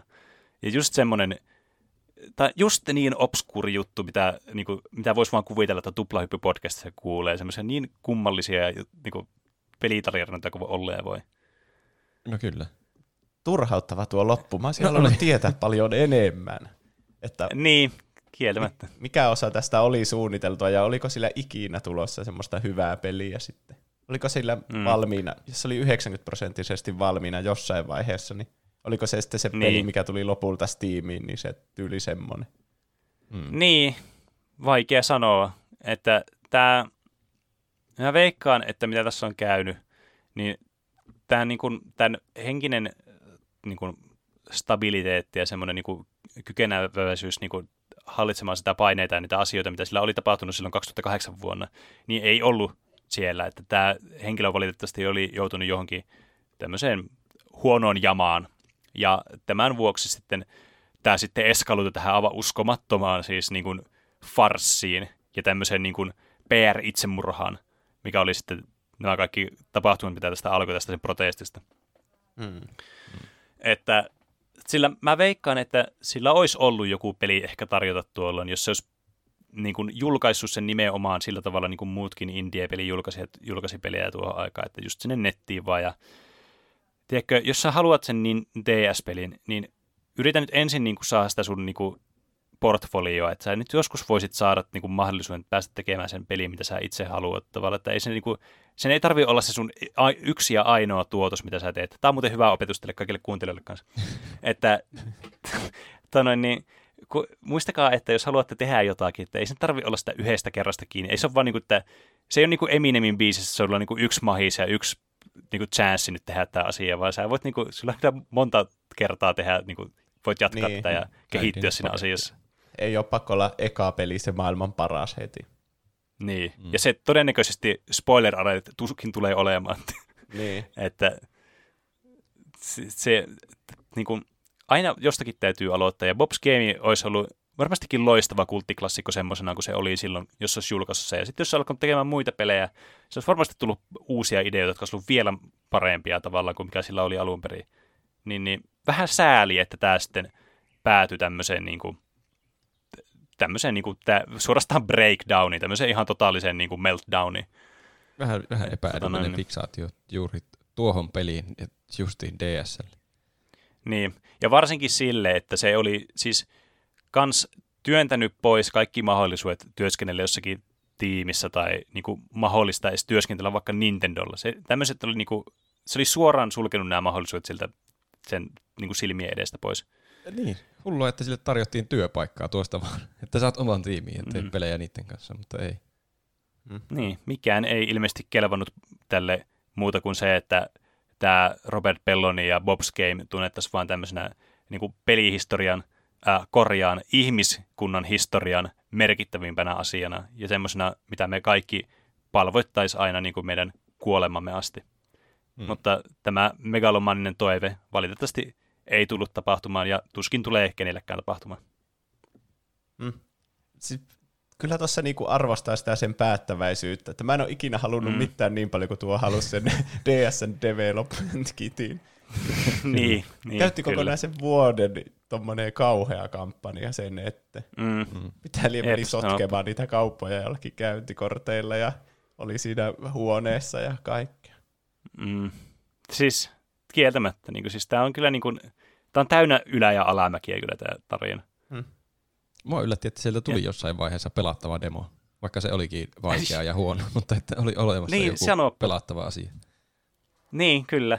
Siis se oli kieltämättä aika uskomatonta. Siksi mä vähän mietin, mikä tämä aikajana oli tässä, että oiko tämä niin kuin voinut jakaa näitä pelikasetteja niin kuin, tiedätkö, sen jälkeen, kun se julkaisi demon. Olisiko se ollut niin. mahdollista? Mutta mä en ole ihan varma. Mä veikkaan, että ne mitä se jakoi sinne Nintendo Storeen, niin oli tosiaankin vaan semmoisia mainoksia käytännössä vaan. Se niin. voi olla. Hmm. Mutta siis eniten tässä Rabbit Holeissa mua nauratti se, kun mulle selvisi, että oli tehnyt oman pelikonsolia ja suunnitellut tekevänsä tämän yhden pelin takia. niin siinä on päättäväisyyttä, on, joka lopulta on. ei kyllä palkittu tässä tilanteessa. Se mutta... olisi ollut hyvä niin kosto Nintendolle, että siitä tulisi joku myydyin uusi pelikonsoli. niin, Nintendo tai sitten jos tämä olisi yhtäkkiä muuttunutkin siihen, että olisi ollut jotenkin osana tekemässä sitä, muistatteko se Soldier Boy, sitä konsolia, sitä, mikä oli kunnon semmoinen niin kuin täynnä vaan kaikkia identiteettivar- ei identiteettivarkauksia, kuin siis luovia varkauksia Nintendolta ja muulta. Hmm. Niin, niin. Se olisi ainoastaan enää puuttunut tästä mm. mikstuurasta.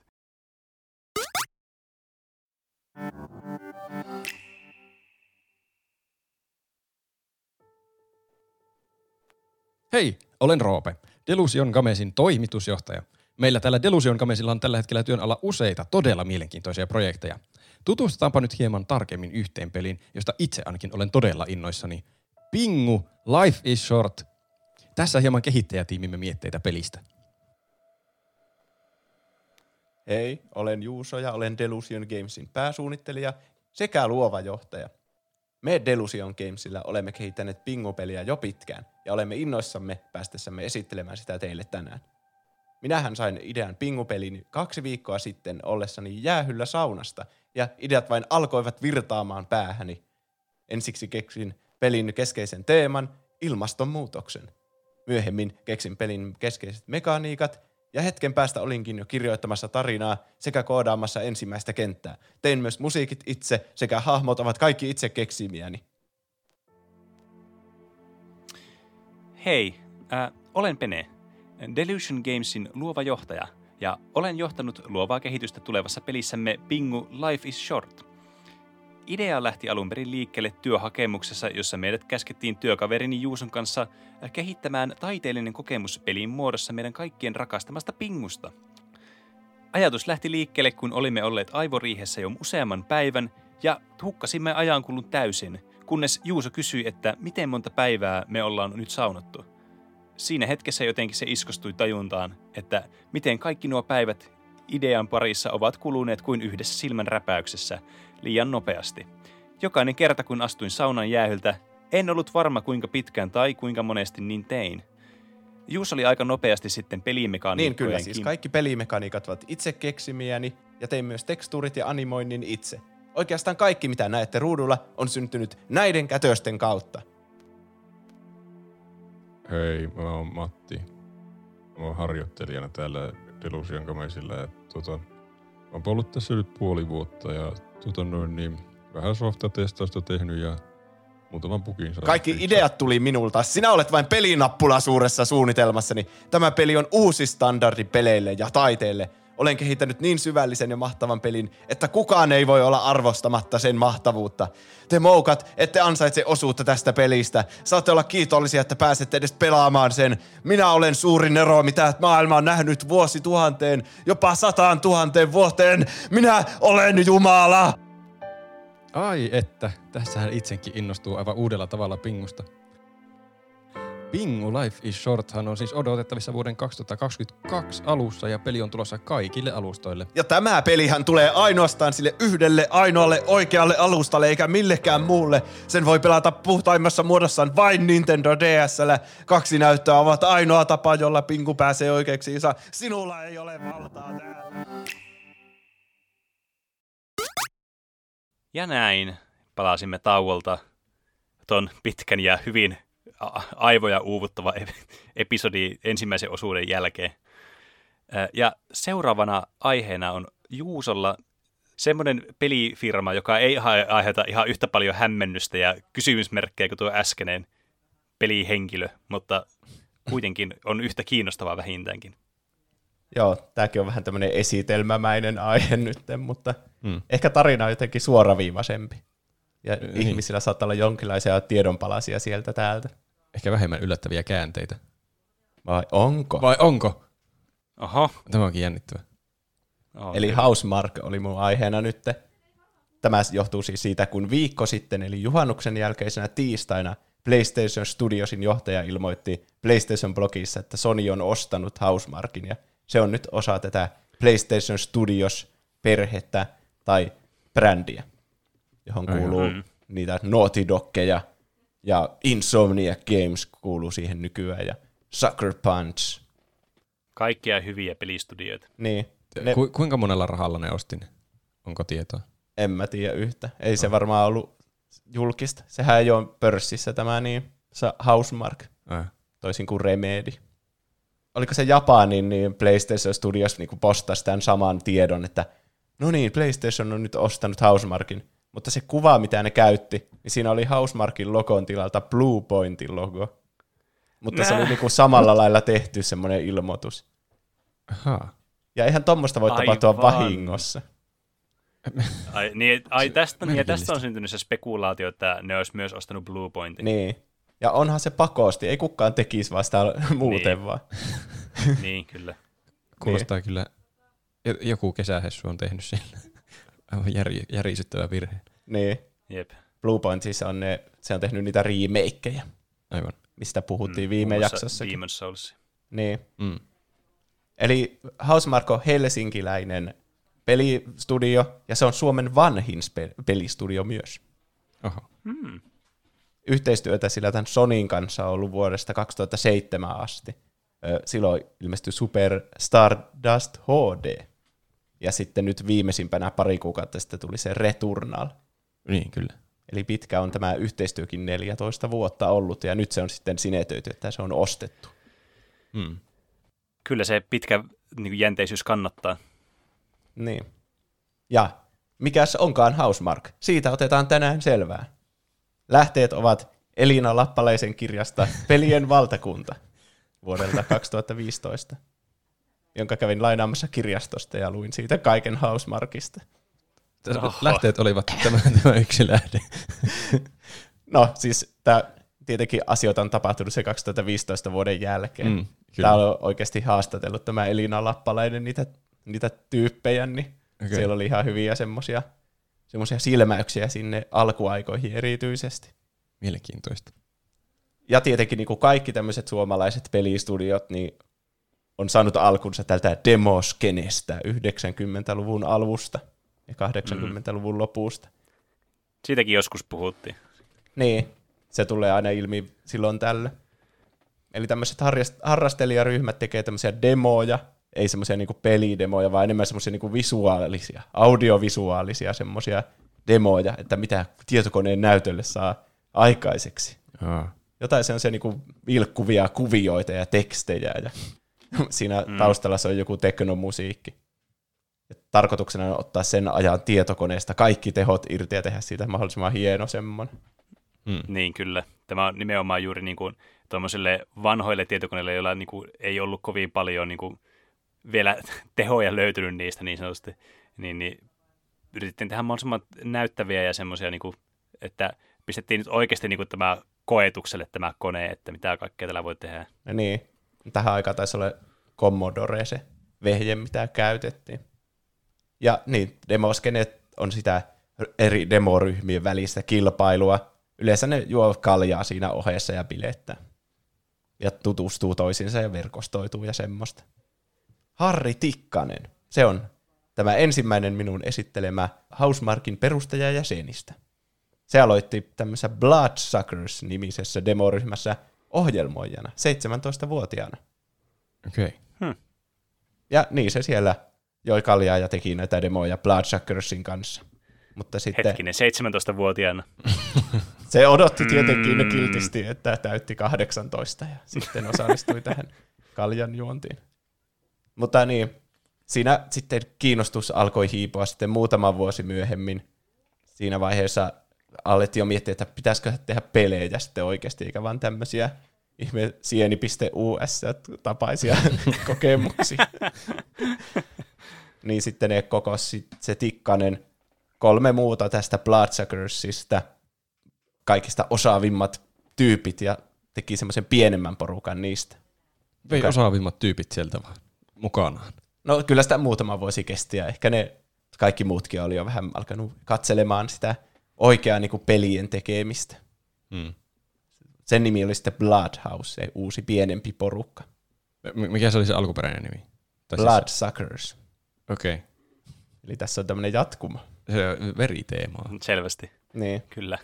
Ja sitten nämä julkaisi sen pelin sitten 93, joka taisiko niille puolitoista vuotta mennä sen tekemisessä sitten.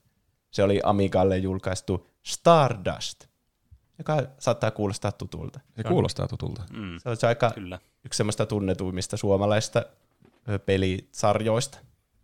Hmm. Eli tämä on tämmöinen avaruuspeli, semmoinen perus, missä ammutaan asteroideja. Lennetään siellä avaruudessa ja tiedätkö, ammutaan joka suuntaan. Ne. Piu, piu, piu. Ah, semmonen, semmonen. Niin, Joo. semmoinen, mitä on ollut sieltä pelien alkuajoista asti, mitä Penekin puhuu siitä, mikä sen nimi olikaan se. Joo, semmonen, mulla tuli justiin mieleen se ohjainjakso. Se, Niin, joo. sen näköinen Aa, peli, niin joo, kyllä. mutta hienompi.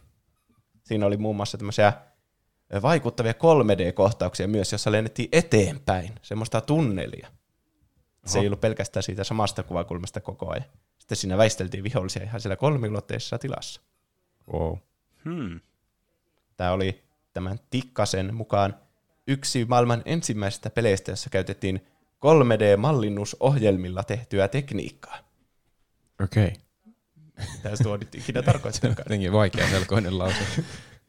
Niin, tuo kuulostaa just sillä, että tuo piti muotoilla tuo lause juuri sillä tavalla, että se pitää paikkaansa ja kuulostaa semmoiselta niinku Niin. vaikuttavalta.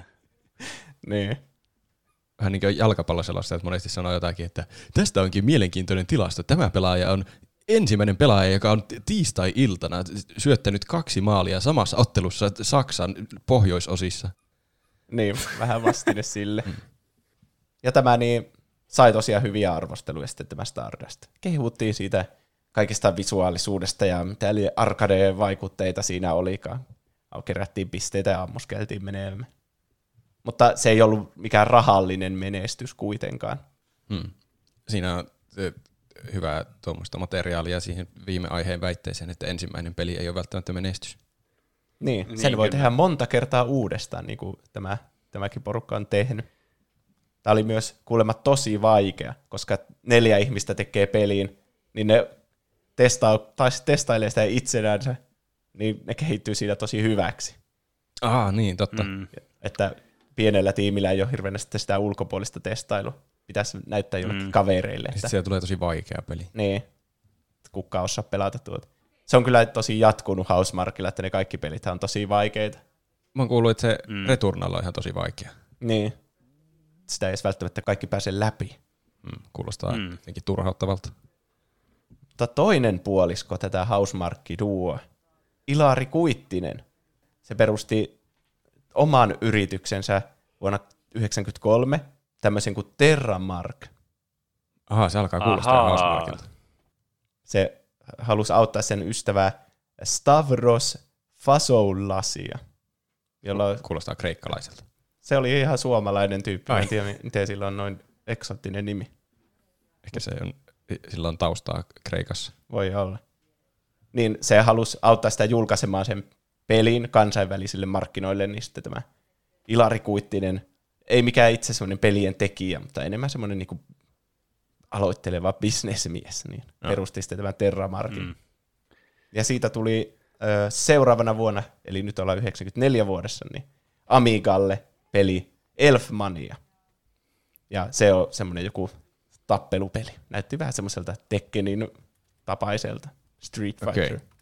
Liittyykö se haltioihin? No semmoiset ukot siinä taistelee. Ehkä ne on jotain haltioita sitten.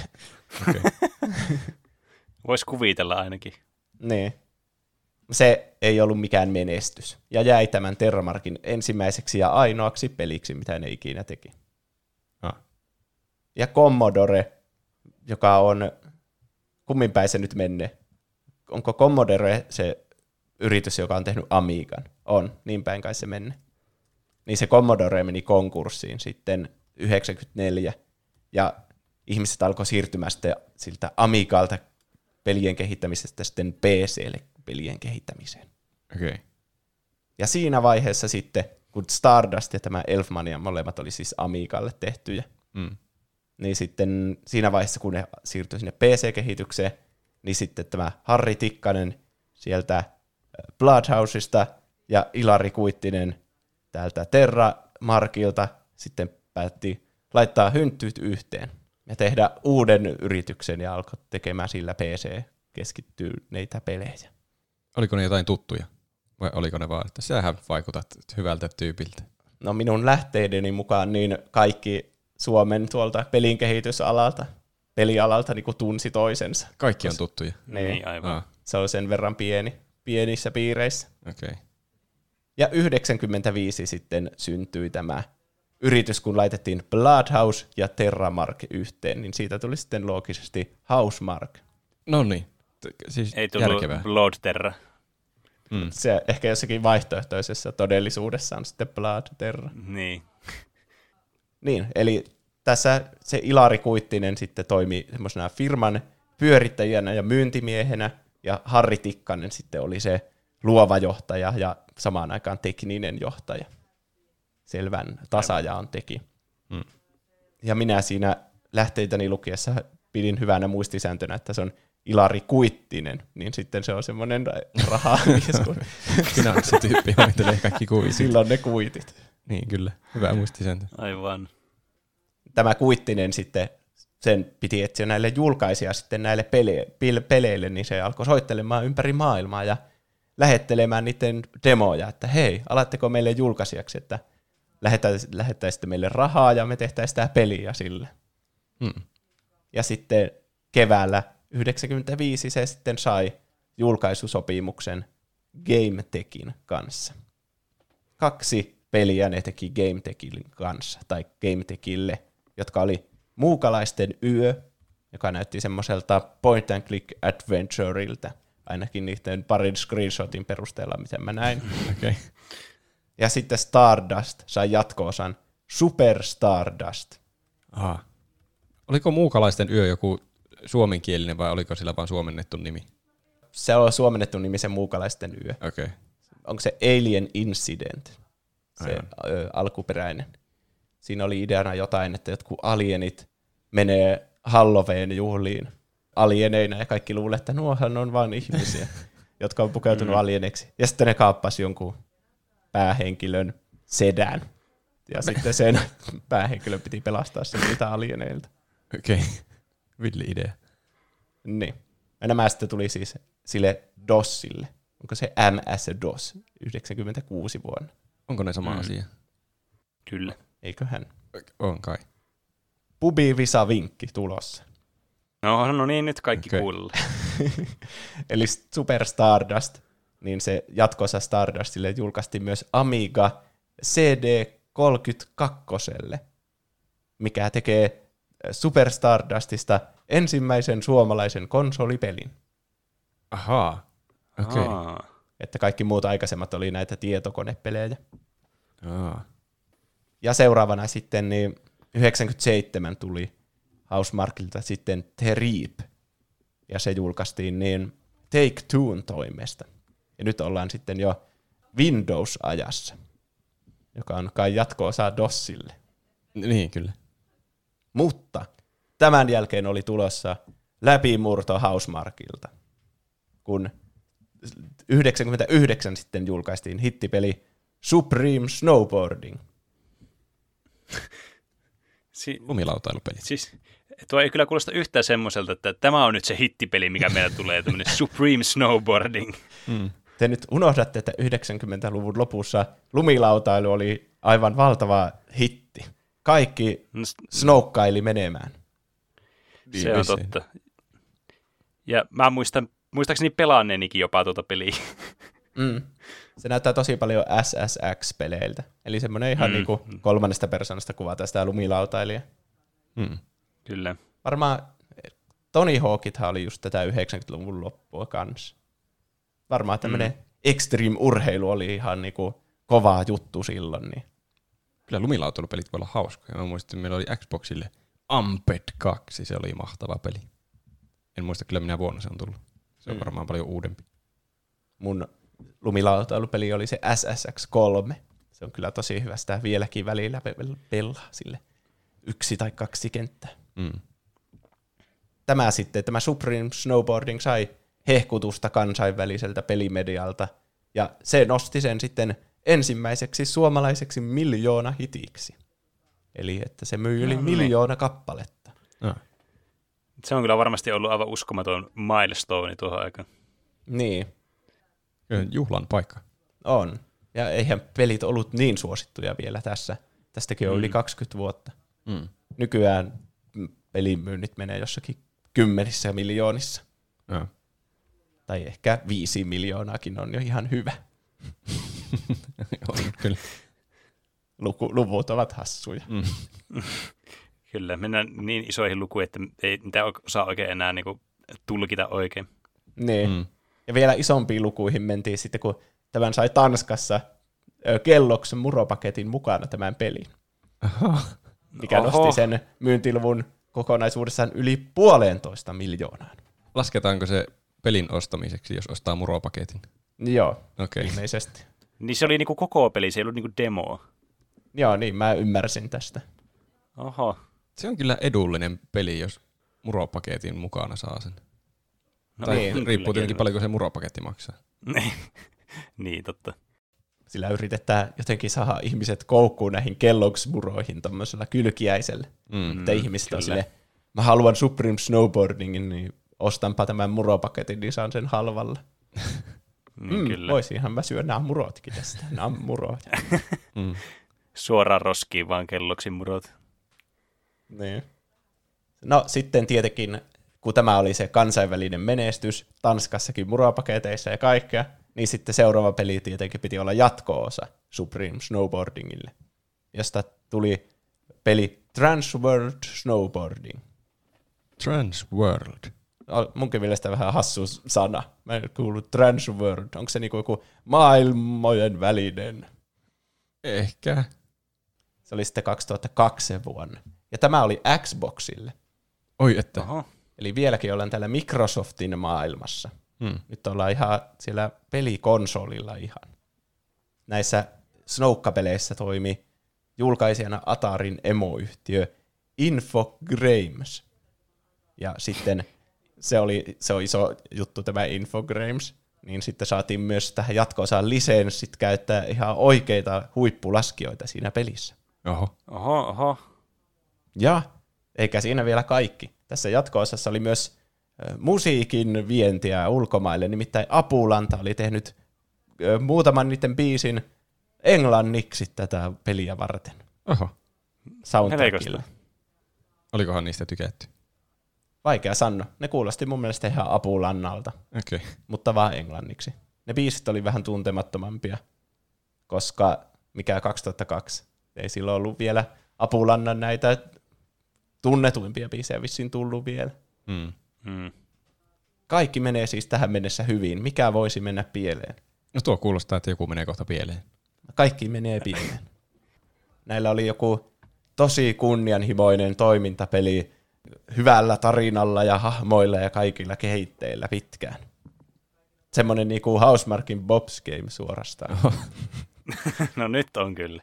Mutta ne ei saanut sille ikinä julkaisia sitten hankittua, vaikkakin tätä esiteltiin jopa E3-messuilla vuonna 2004. Oho. Mutta sitten se, se jäi toteutumatta. Tarvii paljon rahaa sitten viimeistelyyn ja markkinointiin ja kaikkeen, niin sitä ei saatu sitten tehtyä. Oliko sillä mitään nimeä sillä pelillä, jos sitä esiteltiin E3?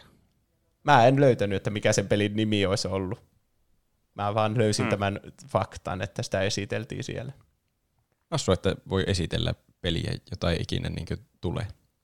Niin, mutta onhan se. Onhan niitä nykypäivänäkin esimerkkejä näistä Mm. Mm, peruuntuvista peleistä.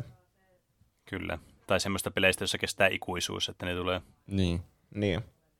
jos tulee. Tämä sitten, kun ne Housemark joutui itse käyttämään rahaa tähän tämän kehitykseen, niin sitten tietenkin aiheutti rahapulan tälle Housemarkille, joka oli tottunut noihin julkaisijoiden hyödyntämiseen näissä. Ja rahapulassa sitten Housemark teki pari peliä Nokian Engage-puhelimelle. Ah, Siinä on kyllä muistojen täyteinen laite. Niin. kyllä. Ja Nokia vissiin maksoi nämä pelin kehitykset, mutta tietenkin se itse laite sitten floppasi pahasti. Mm. Mä Joo, se oli kyllä. Mä sain tietää myös, että se peli, näille pelit oli siis ihan fyysisiä semmoisia niin muistikortteja, jotka laitettiin siihen N-Gageen, Ah. mikä tuli mulle uutena tietona, mutta ilmeisesti tiedonsiirtonopeudet oli liian hittaita, että niitä ei voinut vielä sen nettiyhteyden välityksellä ladata. Mm. Niin tämä muistikorttipaikka oli akun alla. Hetkinen. Eli, Niin sun piti ottaa akku irti, että sä saat vaihdettua peliin. niin, eli koko puhelin piti sammuttaa, kun halusi vaihtaa pelin. Ei herranen aika. Siis tuo on niinku aivan tiennytkään. niin surkeeta designia. Niinpä. Oi jestas. Niillä on täytynyt olla joku semmoinen, niin kuin, tiedättekö, joku hardware-limitaatio, jonka takia ne on joutunut niin kuin väistämättä tekemään sen tuolla tavalla. Eihän Eihän tuo voi olla olla semmoinen... suunnitellut pöydässä silleen, että joo, että poistapa tämä akku tästä, että tämä on hyvä tapa niin kuin vaihtaa tämä pelikasetti.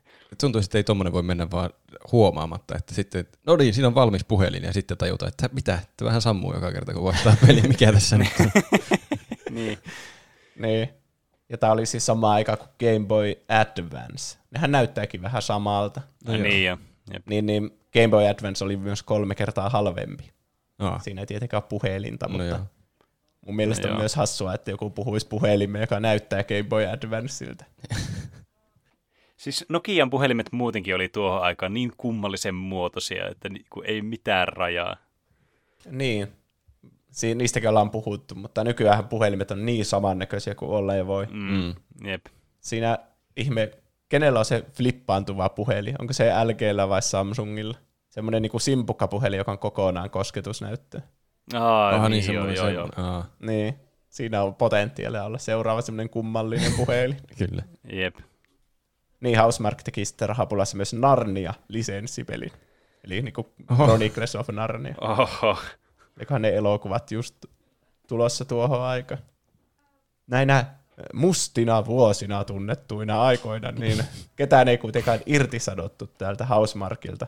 Jotain porukkaa siellä lomautettiin ja jotkut suostui palkan alennuksiin vapaaehtoisesti. Ja Kuittinen ja Tikkanen, eli nämä perustajat, eivät maksaneet itselleen palkkaa niin kuin johonkin vuoteen. Sehän on kyllä ihan huomaavaista työntekijöitä ajatellen. Niin. Mutta ei, ei varmastikaan ollut ainut tu- tulolähde yrittäjälle tuo ö, palkan saati. Varmaan aika harva nostaa palkkaa omasta yrityksestä. Mm. Niin, vaikea sanoa. Hmm. Ei ole vielä tullut perustettua montaa yritystä. Tuo pisti vaan miettimään nyt, kun se ihme, onko se EA, se Bobby Goldrick vai mikä se onka, joka saa niitä 200 miljoonan vuosipalkkoja aina, ja sitten ei jouta irti sanomaan samaan aikaan ihan hirveästi. Ei se olekaan, se on ei Activision. Taitaa olla. Aa, joo. Hmm. No, kuitenkin Housemark ei ole kaatunut vielä tähän aikaan. Ne on sinnikäs yritys, jotka tykkää vain pelien tekemistä niin paljon, että pienet vaikeudet ei haittaa, vaan niistä pusketaan läpi. Suomalaisella sisulla. Niin. Ja sitten, Sieltähän se tuli. ja sitten kun Pleikkari 3 ja Xbox 360 äh, ilmestyivät, niin uusi mahdollisuus aukesi Housemarkille. Nimittäin näissähän oli digitaalisten pelien kaupat näissä pele- p- pelikonsoleissa, Mm, totta. josta pystyi ostamaan semmoisia halvempia pelejä, jota ei ollut edes levyllä ollenkaan, Mm. joka sopii hyvin Housemarkille, jotka teki tämmöisiä pienempiä arcade-tyylisiä pelejä. Aa.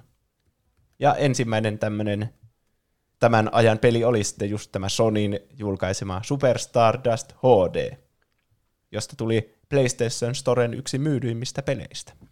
Oho. Eli se on niinku Super Stardust, mutta tehtynä uusilla hienoilla grafiikoilla. Joo. Tosi hienoilla itse asiassa. Se näyttää ihan niinku joltakin Resogunilta. Ai. Nämä niin, Housemarkin pelithän on aina semmoisia niinku hirveänä kaikkia partikkeliefektejä ja valoja ja kaikkea. Mm. Niinku ihan näistä Stardusteista sitten Returnali. Siinäkin lentelee ihan hirveänä kaikkea valoefektejä. Joo, olen nähnyt jotakin videokuvaa siitä. Se näyttää välillä jopa epäselvältä, että Niin. mitä siinä tapahtuu siinä ruudulla. Mm. Tämä on jonkinlaista niin jatkoa sille demoskene-ajalle, kun siinä ne teki niitä psykedeellisiä valoefektejä. Pitää ottaa kaikki teho irti Niin. konsolista. Kun nämä pelit ei näytä semmoisilta, niin että nämä vaatii kokonaisen Pleikan viitosen tehot, tai Play... no Returnal kyllä näyttää aika hyvältä. Mm. Mutta niin kuin ne Resoganit ja Stardustit ja nämä, niin kai ne sitten, ne kuitenkin hyödyntää ne kaikki konsolin tehot aina siihen peliin, niin sitten ne tekee varmaan sen rungon siihen ja sitten lisää vaan niitä partikkeleita ihan helvetisti, että Mm. se niinku tuntuu semmoiselta uudelta, hienolta peliltä. Tämä hittiputki sitten jatkui Dead Nationilla, jonka mäkin silloin Mm. mm. hommasin. Vai saikohan se Joo. Ilmaiseksi silloin, kun se PlayStation Network oli kaatunut? Se saattoi olla ilmaiseksi, koska mä muistan kans tuon peliin silloin. Mm.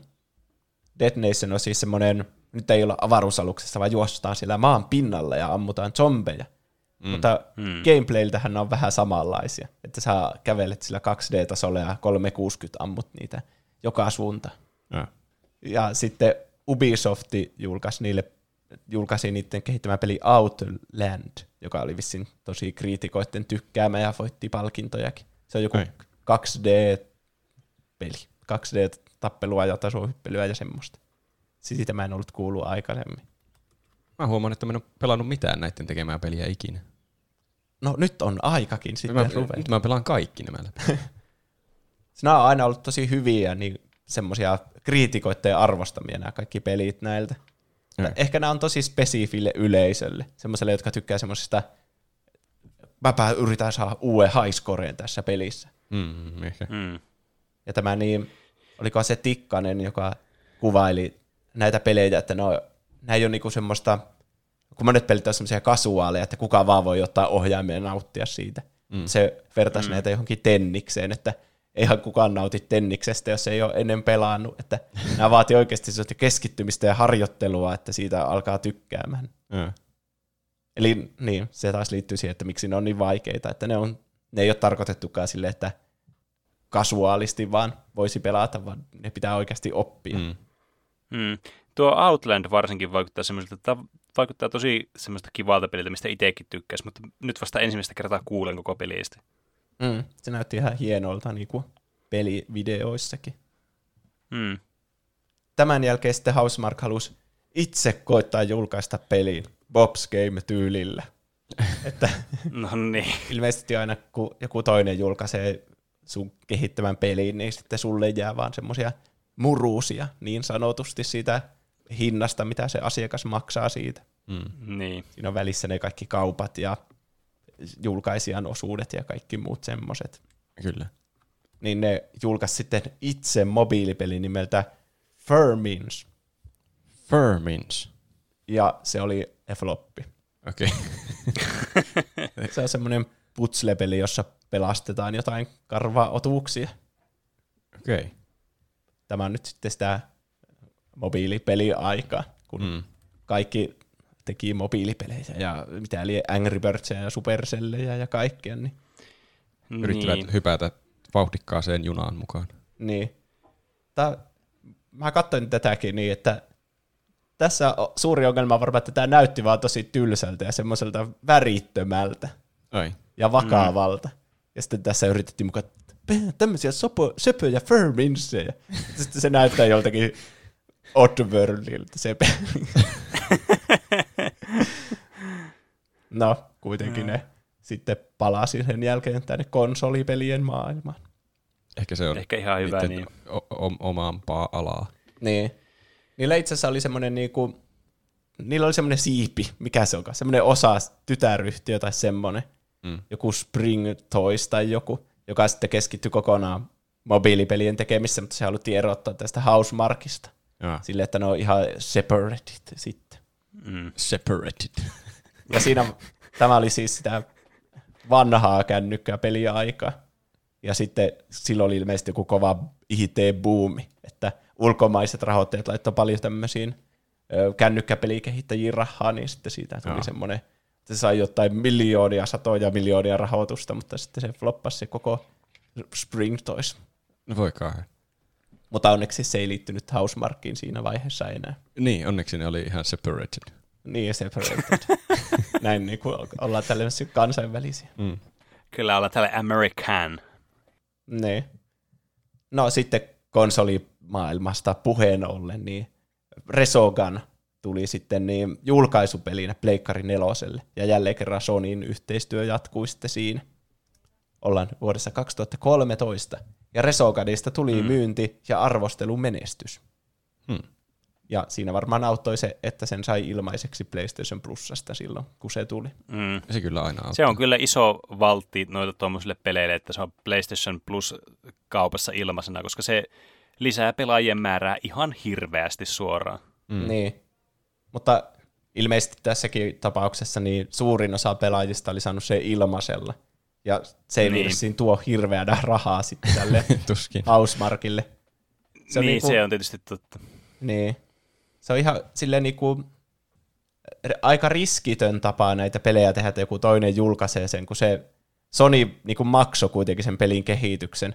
Ja mm, ilmeisesti mm, niiden niin. suhde on ollut semmoinen aika joustava, että jos Housemark sanoo, että me tarvitaankin lisää rahaa vaikka, niin sitten se Sony on aika helposti sille, joo, ottakaa tästä vaan rahaa. Mm. Eli ne ei voi mennä miinukselle sitten siinä vaiheessa. Mutta mm. sitten, niin, ei tule semmoista, tulee, vaikka tulisikin myyntimenestyspeli, niin sitten ne ei saa siitä niinku itse sitten menestyksestä niin sanotusti sitten rahaa. Mm. Niin, kyllä. Mutta ihan hyvä ratkaisu, jos haluaa tehdä pelejä työkseen, niin saa tehdä niinku työkseen pelejä. Niin. Sillain turvallisesti. Niin.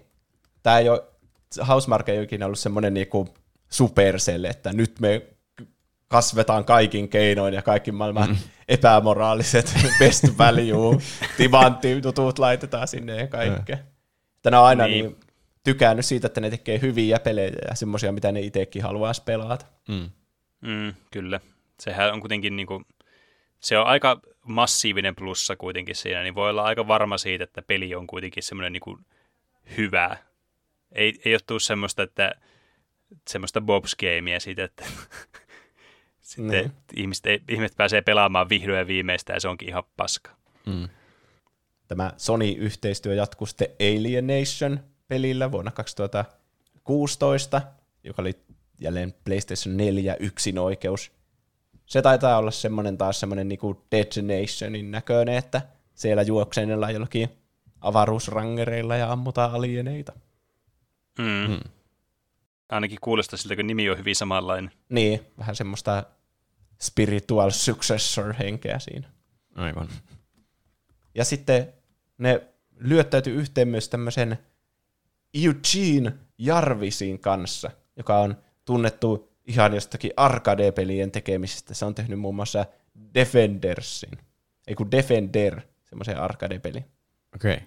Josta Housemarkkiikin on ottanut vaikutteita, kun se on semmoinen avaruusammuskelupeli. Ah. Niin ne sen kanssa teki sitten Nex Machinan. Ja Tuo oli... nimi kuulostaa tutulta. Joo, se tuli 2017, että ollaan aika uusissa peleissä jo. Oho. Mä muistelen, että sillä oli joskus myös nimi joku Next Machina Death Machine tai joku. Ah, okei. Okay. En tiedä, luopuko ne jossain vaiheessa sitten tuosta jatkoliitteestä. Mutta tämän ne Housemark sitten julkaisi itse. Ja tämä on siis ihan Steamissäkin. Hmm. Tuo PlayStationin julkaisemat on tietenkin vain PlayStationin omilla niin, alustoilla. Niin, äh, totta. Tämä oli vissiin, niinku, tämä on ihmisten suosikki tai semmoinen aika monien lemppari näistä. Tosi hyvät arvostelut sai. Oliko se ihan 88 metascore? Jopas. Oho. Se on aika massiivinen tulos, varsinkin tämmöiselle arcade-pelille. On nämä kyllä aika samanlaisen näköisiä nämä näiden peliä, kun katsoo kuvia. Niin. Että on näissä niinku samoja teemoja ainakin. Mm. Mm. Niillä on aina se läsnä se sama semmoinen ammuskelu 360 niin. suuntaan. Mm. Että joskus pelataan aluksella ja joskus pelataan sotilaalla, mutta... Mm. Ja tämä seuraava peli, joka oli myös 2017 Matterfall, niin siinä jälleen kerran niin kuin ammuskellaan 360 astetta, mutta nyt kävelläänkin niin kuin 2D semmoisessa tasohyppelymäisessä niin kuin sillä tyylillä, sillä skifi-sotilaalla. Niin. Eli vähän niin kuin, mikä sen nimi olikaan, se yksi, Velocity 2X, tai Velocity-sarjan Aa. pelit, että sä niin kuin juoksentelet siellä ja sitten nopeasti ammut joka suunnasta tulevia kaikkia olijoita sitten. Okay. Ja siinäkin itse asiassa ää, pahamainen siinä mielessä, että kuinka niin ison suosin sai PS Plussa, kun se oli ilmaisena se peli, mutta kuinka vähän se tuotti rahaa se peli. Niin. Ja. Se on vissiin taktiikka sitten näillä tämmöisillä, mitä Resogunkin esimerkiksi teki, että pääpeli oli ilmaisena, mutta sitten tulee DLCtä, kun kaikilla on mm. jo se peli, niin, niin sitten sillä on hyvä myydä semmoinen niin DLC Aa, sen jälkeen. Niin, niin, kyllä, kyllä. Pääpeli toimii tuommoisena ilmaisdemona. Niin. Mutta kuitenkin tämä ei tuo näille Housemarkille semmoista rahallista menestystä nämä arcade-pelit. Niillä on vaan liian pieni kysyntä. Mm. Ja sen mm. takia tämä, oliko se nyt tämä Kuittinen sitten, joka kirjoitti tämän, niin tämmöisen kirjeen faneille sinne Housemarkin blogiin, Arcade is dead. Oho. Ja sen sisältö meni suunnilleen niin, että kiitos kaikille, jotka tykkäätte näistä meidän peleistä ja arcade-peleistä ja me mielestämme tehdään hyvin näitä ja kiitos teidän tykkäyksistänne, mutta nämä ei ole taloudellisesti meille kannattavia, että meidän on pakko siirtyä pois näistä arcade-peleistä, että tämä arcade-tyylinen peligenre on kuollut. Aa. Niin voihan se olla ah, kyllä aika vaikea yhtäkkiä vaan vaihtaa koko pelitalon suunta, että millaisia pelejä tekee. Ja niin. Varmaan sitä mm. pitää jotenkin ilmoittaa, ettei fanit suutu. Niin, ne ilmoitti ja suoraan sanoi, että me tykätään näistä, näitä pelejä tehdä, mutta ne ei kannata. Mm. Että me siirrytään erilaisiin projekteihin tämän jälkeen. Mm. Ja ne tosiaan kehitti tähän aikaan niin Battle Royale-peliä. No, Oh no. Vuosihan on 2017, niin onkohan se just se Niin. Fortnite-vuosi. siellä oli selvästi kuittinen ohjat, että nämä arcade-pelit, näistä tulee liian pieniä kuitteja. Nyt Niin. Battle Royale on se juttu. Kyllä, mikromaksuilla ja lootboxeilla. Mm. Vaikka ne tosin väitti, että, tai en mä epäile näiden, näitä sanomisia, mutta sanoi, että ne aloitti sen Storm Diversin, tämän Battle Royale-pelin kehittämisen jo 2015. Ja Ää. se oli semmoinen niinku niiden itse sisältä tullut idea, eikä semmoinen niinku trendien seuraaminen, mutta eihän sitä tiedä sitten koskaan. Niin, vaikea sanoa. Niin. Kyllä, siis jotenkin voisi kuvitella kans, että kun tuommoisen pelin niin tekemisessä menee kuitenkin pitkään, että voisi kuitenkin luulla, että tämmöiset trendit on tämmöisillä pelien niin kuin kehittäjillä vähän niin kuin etukäteen jo tiedossa, että ne tietää, mitä muut studiot tekee jossakin niiden omissa konferensseissa tai muissa, ja sitten tavallaan niin kuin, saattaa tulla nämä trendit jo niin kuin siellä tavallaan behind the scenes jo paljon aikaisemmin. Niin. Mm. Vähän niin kuin jotkut vaatetrendit, niissä on aina jotain, että tämän kevään väri on vaalean vihreä. Niin, ne kyllä. Oikeasti on jotenkin isojen vaatekauppaketjujen pomojen päätöksiä, jotka tehdään monta vuotta ennen kuin Ää. nämä varsinaiset tulee nämä keväät. Mm. Mm. Näin olen Jep. kuullut. Niin No. se on oltava. Niin. No Storm Diversia ei sitten tietenkään ikinä tullut. Ja monet, monet tätä spekuloikin, että no niin, nyt ne siirtyy vaan tämmöisiin rahanhimoisiin suunnitelmiin tuosta arkadesta. Tietenkin oli fanit aika pettyneitä siitä. Mm. Niin, siis tuo on kyllä aika, aika huono semmoinen niin kuin ensimmäinen suunnanvaihdos, kyllä Niin. kieltämättä niin kuin tälleen, ää, tämmöisen PRn mielessä. Että mä arvostan sitä, että ne suoraan niin kuin kertoi faneille, että, hei, että nyt me muutetaan meidän niin kuin pelien suuntaa. Mm. Mutta varmasti, siis mä voin kuvitella, kuinka niin kuin tuohtuneita jotkut fanit oli ollut tuosta Storm. Niin. Mutta tuolla kirjeellä ne ei tarkoittanut niinku pelkästään Storm Diversia, vaan siinä vaiheessa niillä oli jo Returnal kehitteillä. No. Mm, Ja- ja, aivan.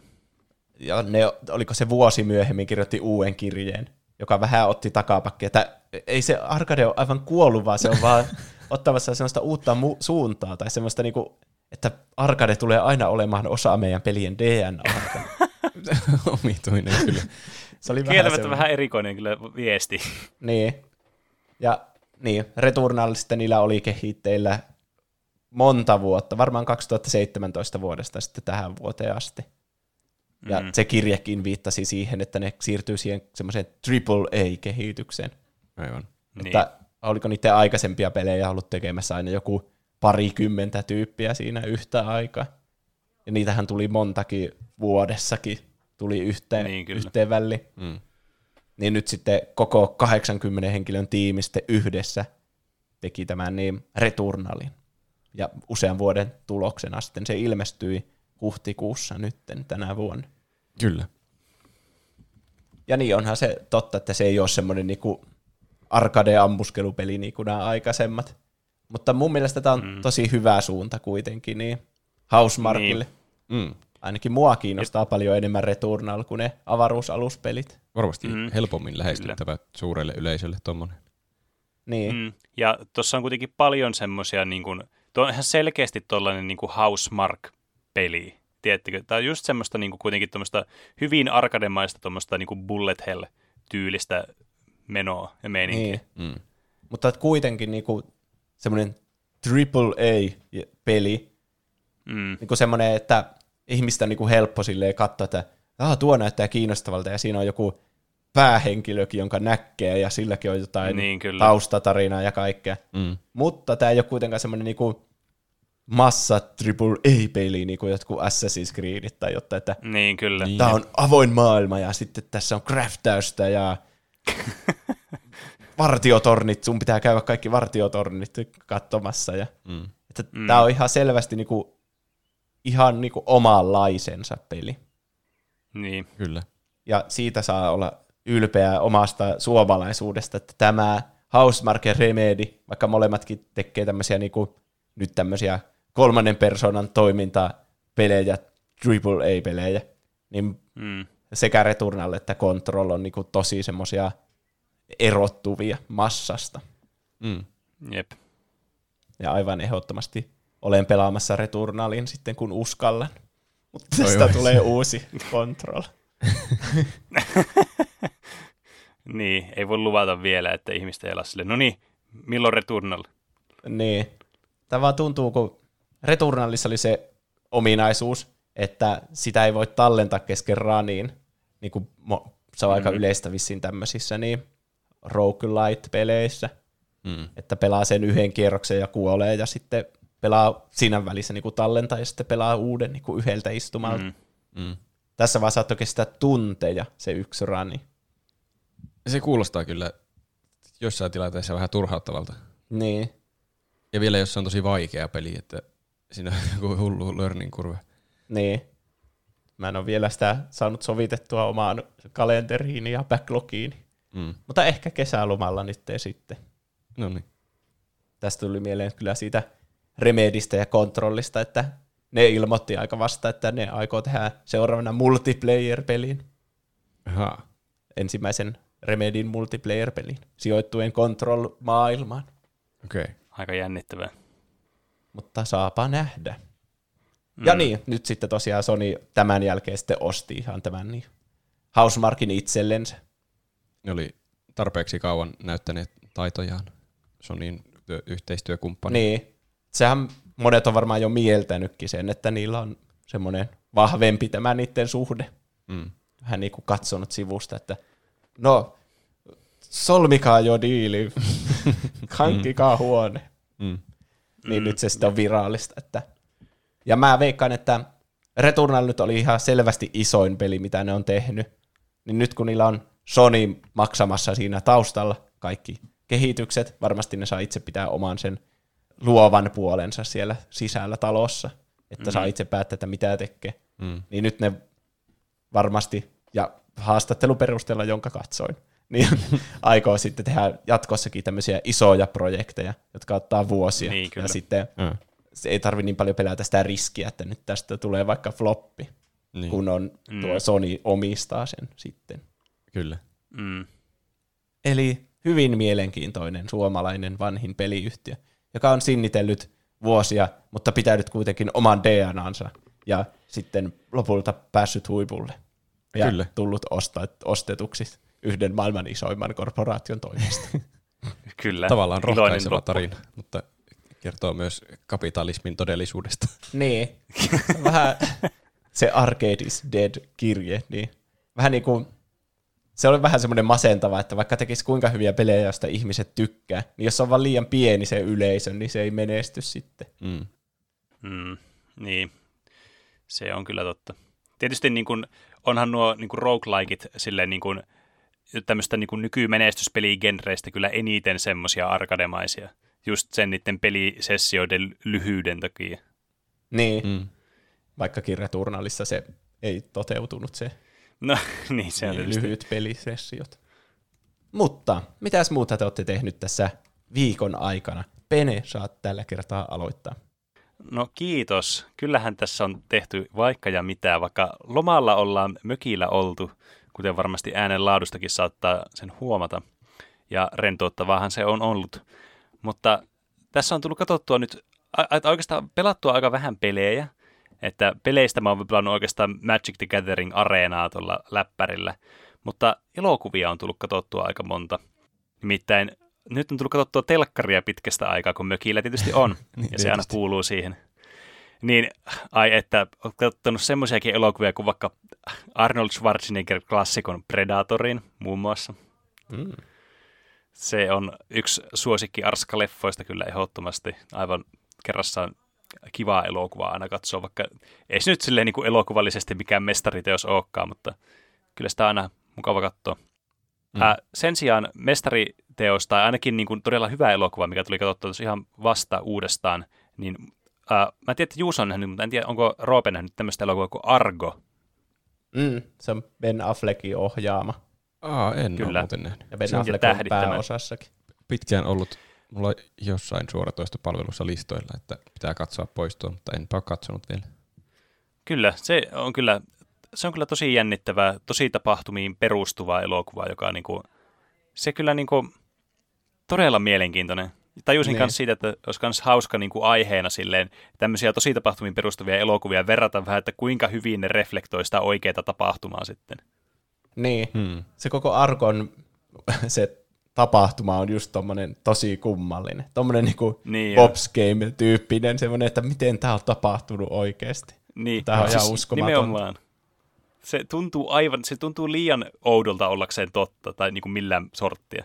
Niin. Että se tuntuu siltä, että mikään tässä ei niin kuin voi mitenkään pitää paikkansa. Mutta näin se on, että kyllä siinä jotkut asiat ihan oikeasti pitää niin kuin suunnilleen kuittinsa. Hmm.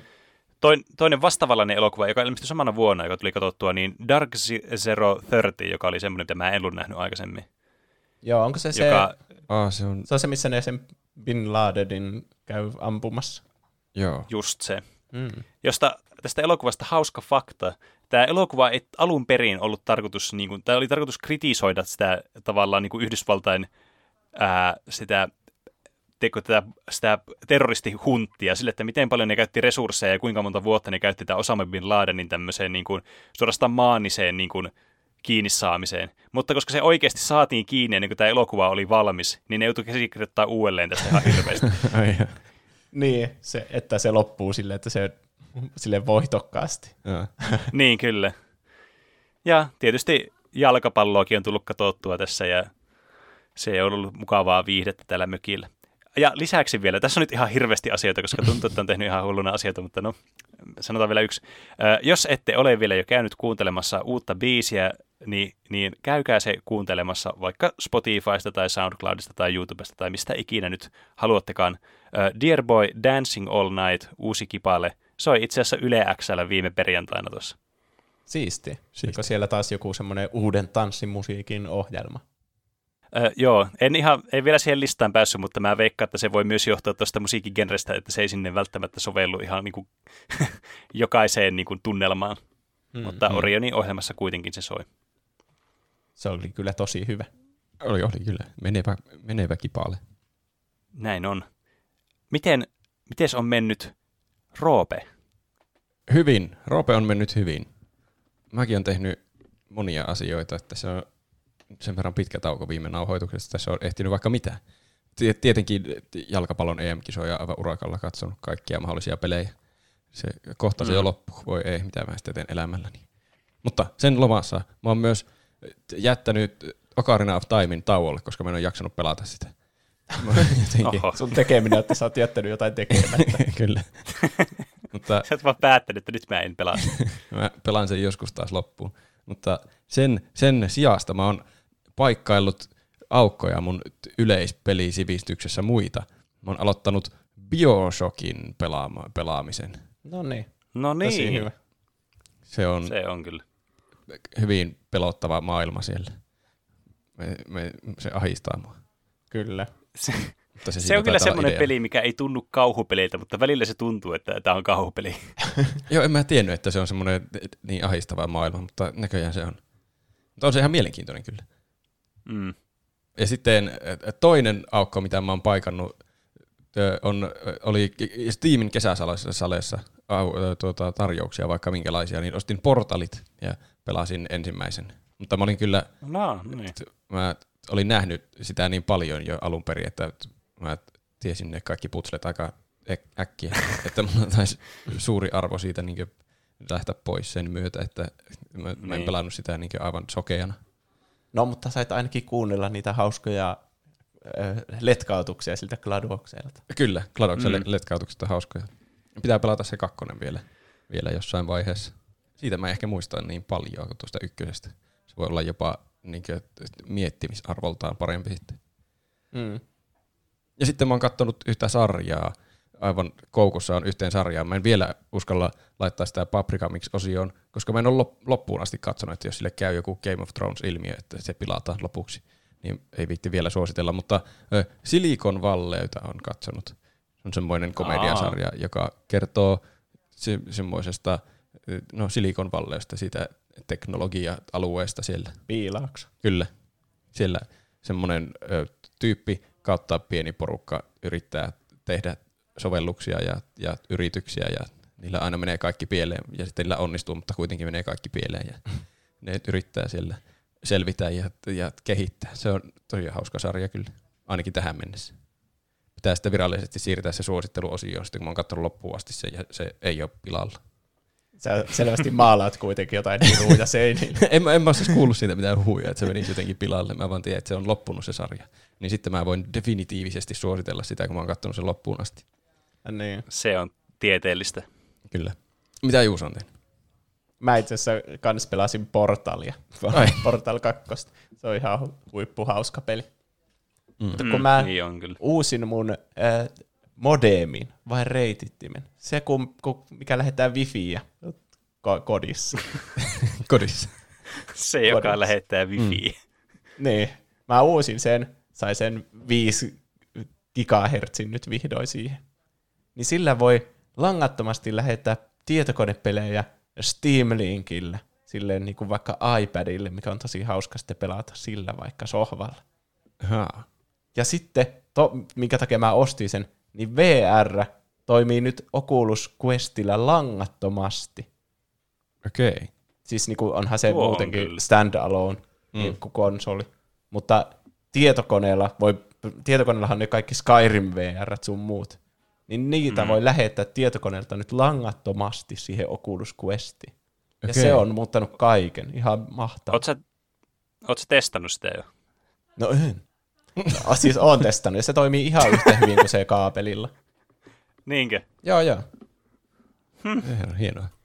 Meillä ei ole hirveän iso kämppä kuitenkaan, että se pitää olla vissiin aika lähellä sitä, sitä jutskaa.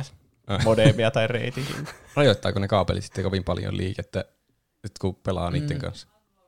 No, kun monessa peleissä pitää pyöriä ympyrää, Aa, Niin no sitten se kyllä kaapeli- Siihen hirttäytyy. Siinä. niin, että pitää koko ajan niin Mm. nostaa siitä, jalkaa siitä kaapelista yli esimerkiksi. Niin on se immersion kannalta huono, että No no koko ajan niin kuin miettii, että nyt se johto on tuolla päin. Mm. Ja iso ongelma on myös se, että sulla pitää olla se pöytäkone siinä vieressä. Mikä ei, jos sä haluat Niin. olohuoneessa pelata, niin se nyt ei välttämättä ole realistista kaikille. Aa, totta. Niin. Ja sitten jatkanut muita projekteja, niin kuin vaikka Outer Wildsia. Ja...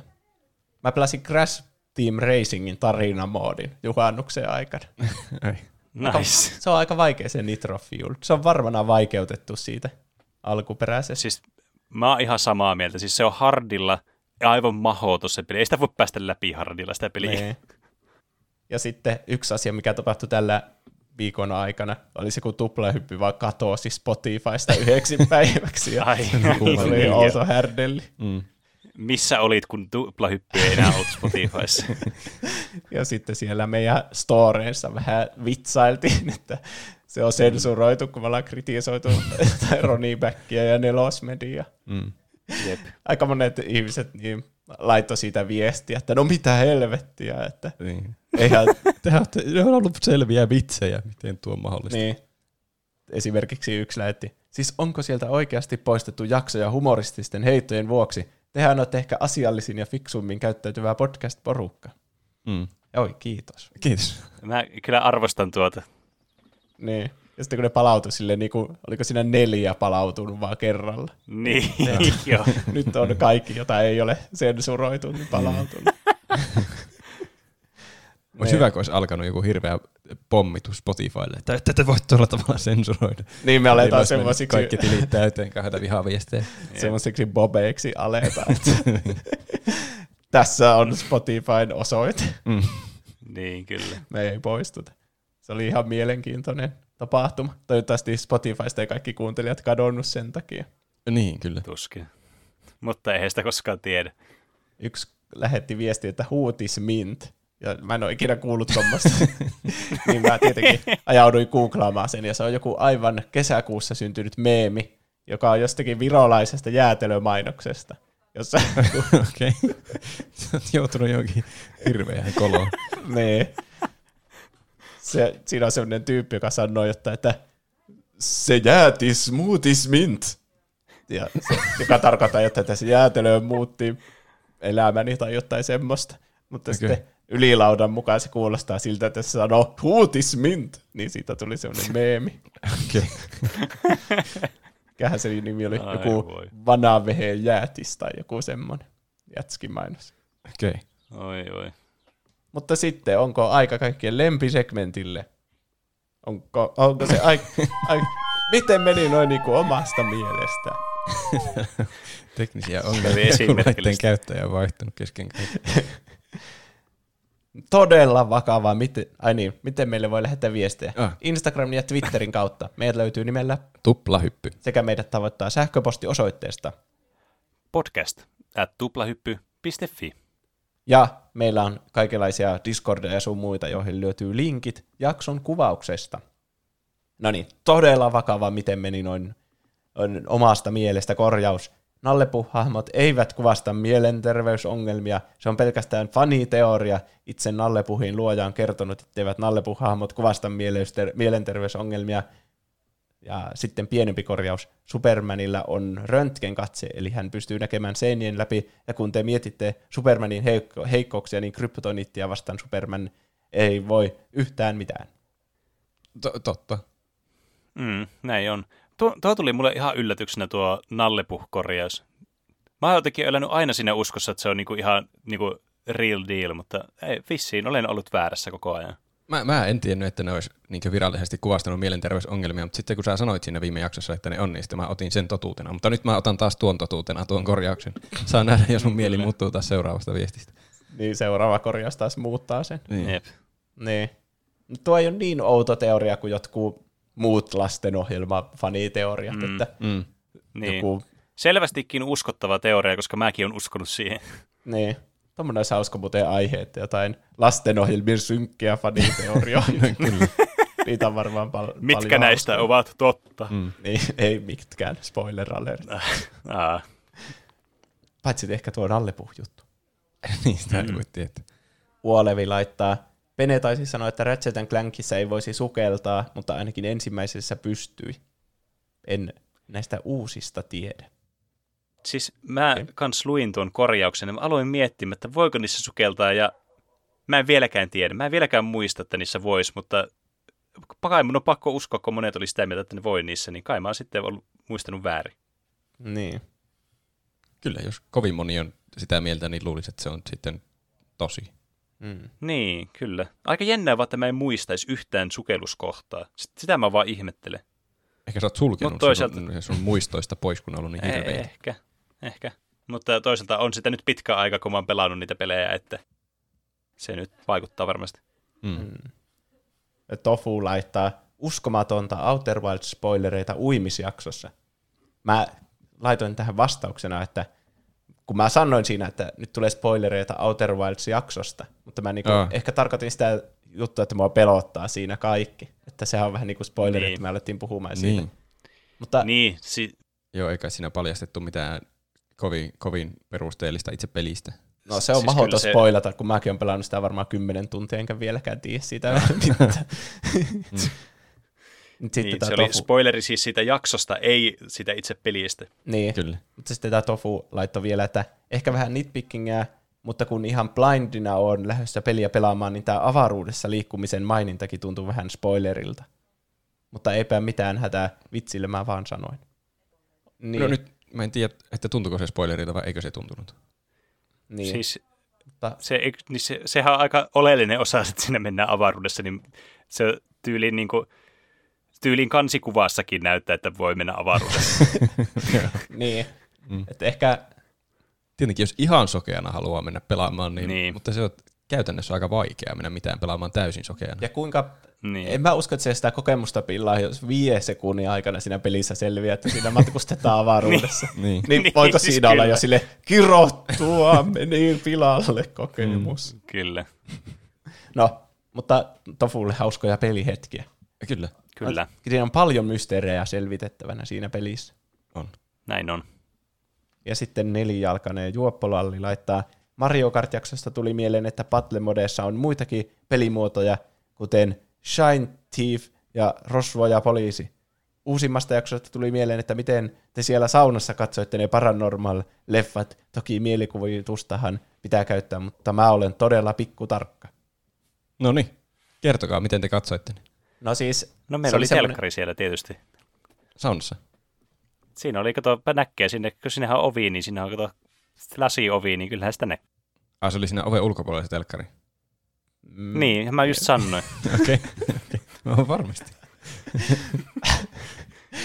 Ja se, sit- niin. Tämä on tärkeää. Mm.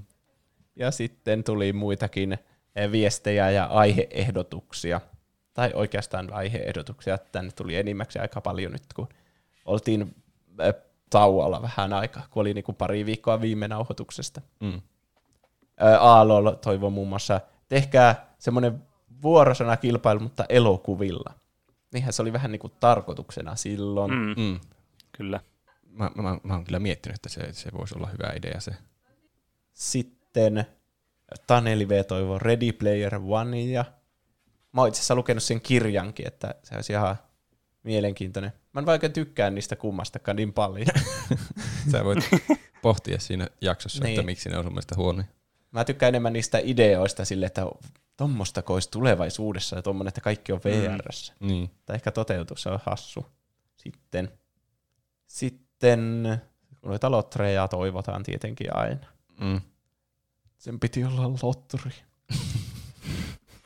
Aila toivoo Se, Super Mario-pelien historiaa.